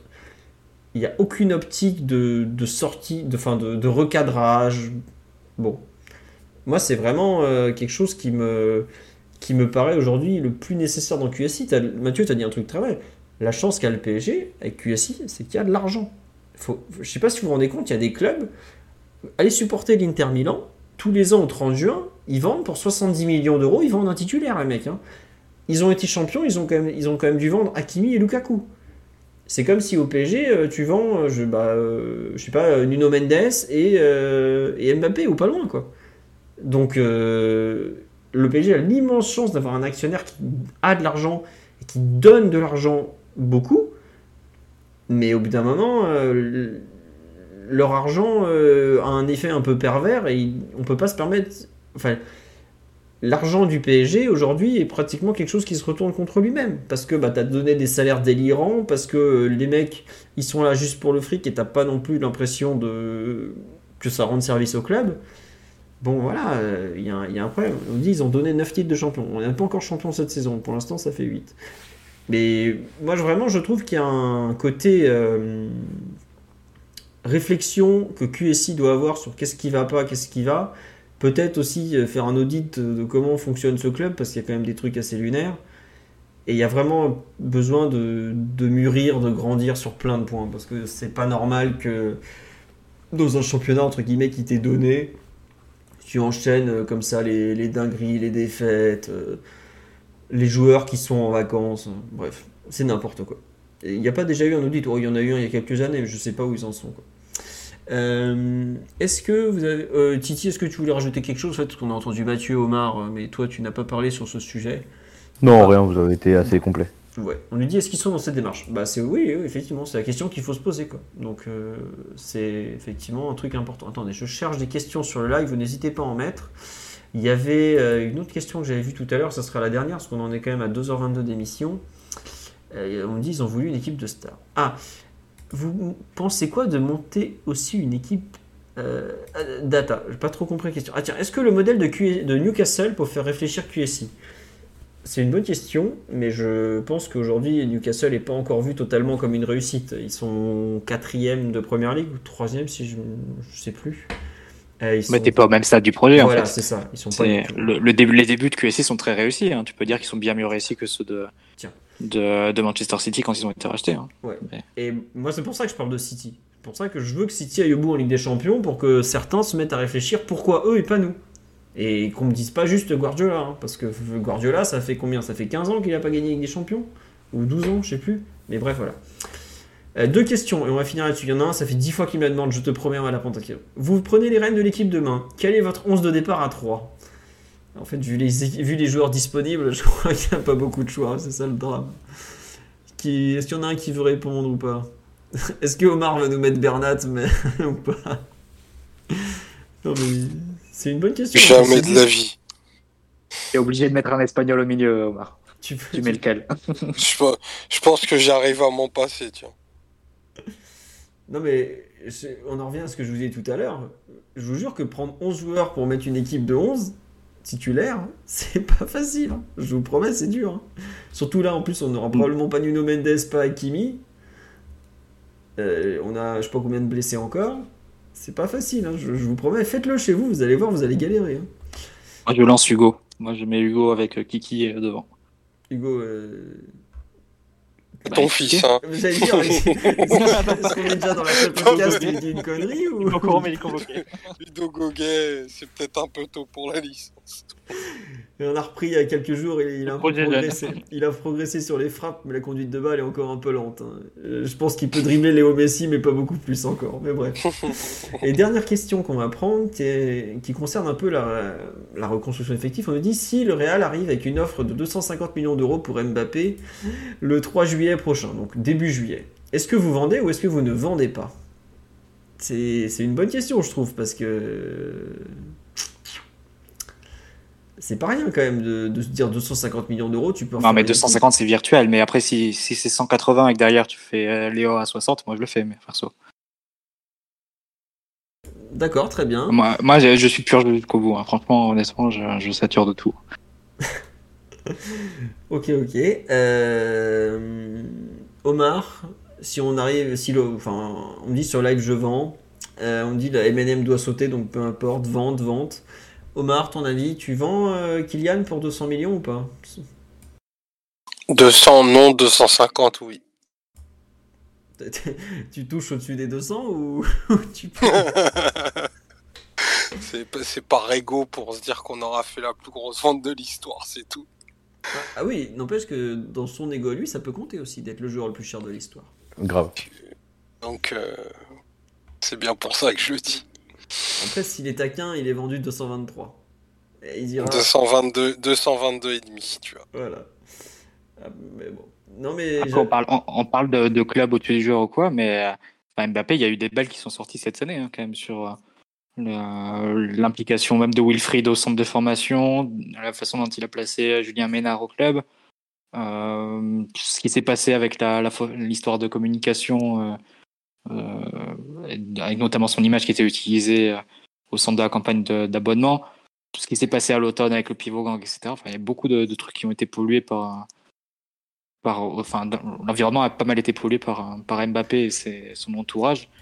Euh, on ne peut pas dire qu'ils aient contribué à mener beaucoup de, sérénité. Et l'an 1 du projet Mbappé, sur le terrain, ça n'a pas été convaincant et on peut dire qu'on n'a pas réussi. enfin, l'équipe n'a pas été faite autour de lui cette année, ça c'est clair. Mais en dehors, tu peux considérer qu'on n'a pas trouvé le bon calibrage aussi avec euh, sa place dans le projet. Donc, euh, À Non. voir si on peut aussi euh, rééquilibrer les choses. T'as raison, non, et je sais pas si t'as parlé euh, les rumeurs de départ le jour de PSG Benfica, qui était quand même euh, le match clé de la première phase de poule, ça a pas aidé non plus, tu vois. C'est Non, non, c'est clair. et c'est là où tu vois où je dis que le PSG a besoin de grandir, parce que normalement, tu dois pas, enfin, quand le Real a donné les clés à Cristiano Ronaldo un peu, t'as pas entendu ce genre de dinguerie toute l'année, quoi. Là, la dernière sortie sur le coup de l'image pour la campagne d'abonnement, c'est, enfin, Il n'y avait, pas- il y avait pas un intime de la famille de Cristiano Ronaldo qui était conseiller sportif du Real Madrid. Mais voilà. À l'époque, c'est aussi ça hein, le- la question. Et tu peux dire que d'une certaine façon, peut-être que Campos, dans d'autres, s'il s'appelait Chloé Verte, bah, il serait peut-être débarqué à la fin de cette saison. Mais comme il est proche de Mbappé, peut-être qu'il aura une deuxième saison uniquement pour ça, tu vois. C'est euh, de, de fait, la relation, elle est un peu biaisée hein, dès le départ. Après, je pense que s'il reste une saison de plus, et attends, euh, Kluivert, il est resté plus, plus d'une saison en plus en poste, non? Il arrive à l'été 2000. Non, t'as raison, il arrive à l'été 2016. Non, non, non, il se fait, il se fait gicler tout de suite. Hein. Ouais. Bon, après, on en avait assez vu. Mais après, tu- Ah si, le gentil fantôme en une de l'équipe, c'était beau. mais- si Campos a une deuxième chance, c'est peut-être aussi par son historique, c'est pas forcément parce que, que Mbappé, quoi. D'un moment, euh, Mbappé, il est sous contrat. Il est sous contrat, quoi. Enfin, je sais pas, j'ai un peu de mal à croire à ce paratonnerre euh, Mbappé pour Campos dans, dans- au bout d'un certain temps, quoi. Au début, oui. À la fin, bon, euh, comme ça, quoi. Enfin, je sais pas, je. Je, je n'accroche pas totalement, mais ça c'est. Après, j'avoue que 250 millions d'euros pour Mbappé, pour revenir sur la question initiale, t'as- tu te lèves un poids monstrueux en termes de masse salariale, qui est quand même ultra important pour pour l'avenir. Mais euh, tu dois racheter un mec qui marque, tu dois racheter, et c'est ce qui coûte cher. hein. Pour remplacer Mbappé, euh, t'es obligé d'aller chercher. euh, Enfin, tu peux pas remplacer Mbappé par Colomani, par exemple. Tu- Le pauvre, il aura une pression, je suis pas sûr qu'il la, supporte. Euh, on parle de Nkunku. Nkunku, bon, je- je- j'en sais Christopher, mais je suis pas sûr qu'il se rend compte de ce que ça veut dire de remplacer Mbappé. T'es obligé d'aller chercher un attaquant qui va te coûter 100, 150 millions. En plus, toute, la planète est au courant que t'es blindé. Bon. Euh, J'ai vu comment le PSG a tenté de remplacer euh, sur les dix dernières années euh, Zlatan, Thiago Silva et Thiago Motta. Je sais pas trop si j'ai envie de voir comment le PSG peut un peu remplacer Mbappé. Quoi. Donc, moi, je suis pas certain de vendre. Et surtout, il faudrait aussi savoir le poids de Mbappé dans les contrats de sponsoring, notamment euh, tout ce qui est euh, sponsors français qui tiennent. Bon, après, c'est pas non plus qui rapportent le plus. Mais je pense que je suis pas certain que ça soit si rentable que ça pour le PSG. Après, si on peut se débarrasser euh, de deux gros salaires cet été, il faut évidemment euh, le faire au plus vite. Mais disons que c'est pas le premier que j'irai en- envoyer ailleurs. Non, c'est clair. Puis il faudrait voir le, ti- le timing. hein. C'est-à-dire qu'à partir du moment où l'offre elle tombe en aut, voire même à la fin du mois, c'est impossible. foutu, c'est foutu. Non, mais je ouais, crois tu, que tu peux plus, tu peux plus rien faire. Donc euh, c'est. il avait dit euh, le l'auditeur que c'était début juillet que ça tombait. Voilà. Ouais, oui, si c'est en début juillet, à la rigueur, tu peux, tu peux t'arranger. Après, si la question c'est de savoir s'il faut mieux se séparer de Messi et de Neymar en premier, euh, ça, je suis d'accord. hein. Ouais, évidemment, évidemment. Bon, on en est pile à 2h30 de podcast, on, on va s'arrêter là parce que bon, on commence à fatiguer aussi un peu. On espère que ça vous a plu. La première session de questions-réponses de la saison vous a plu. Euh, il est possible qu'on en ait encore pas mal hein, parce qu'il y a beaucoup de questions. On va pas faire toutes les semaines des, podcasts euh, sur le- l'entraîneur et tout ça. On va continuer à en faire évidemment sur les matchs. Euh, voilà. Merci à Usal23 qui, qui nous a envoyé un petit sub tout à l'heure pendant qu'on était en train de parler d'entraîneur, je crois. Voilà, on dit qu'il faut s'occuper. Ah bah oui, il faut toujours s'occuper, mais c'est bien, on a abordé des thèmes un petit peu différents. Lorenzo Caligari, tiens, il devient quoi? Il a commencé à jouer en D2 canadienne. Or, j'ai vu un article sur lui, j'ai failli vous le retweeter avec le compte de Culture PG il y a une semaine.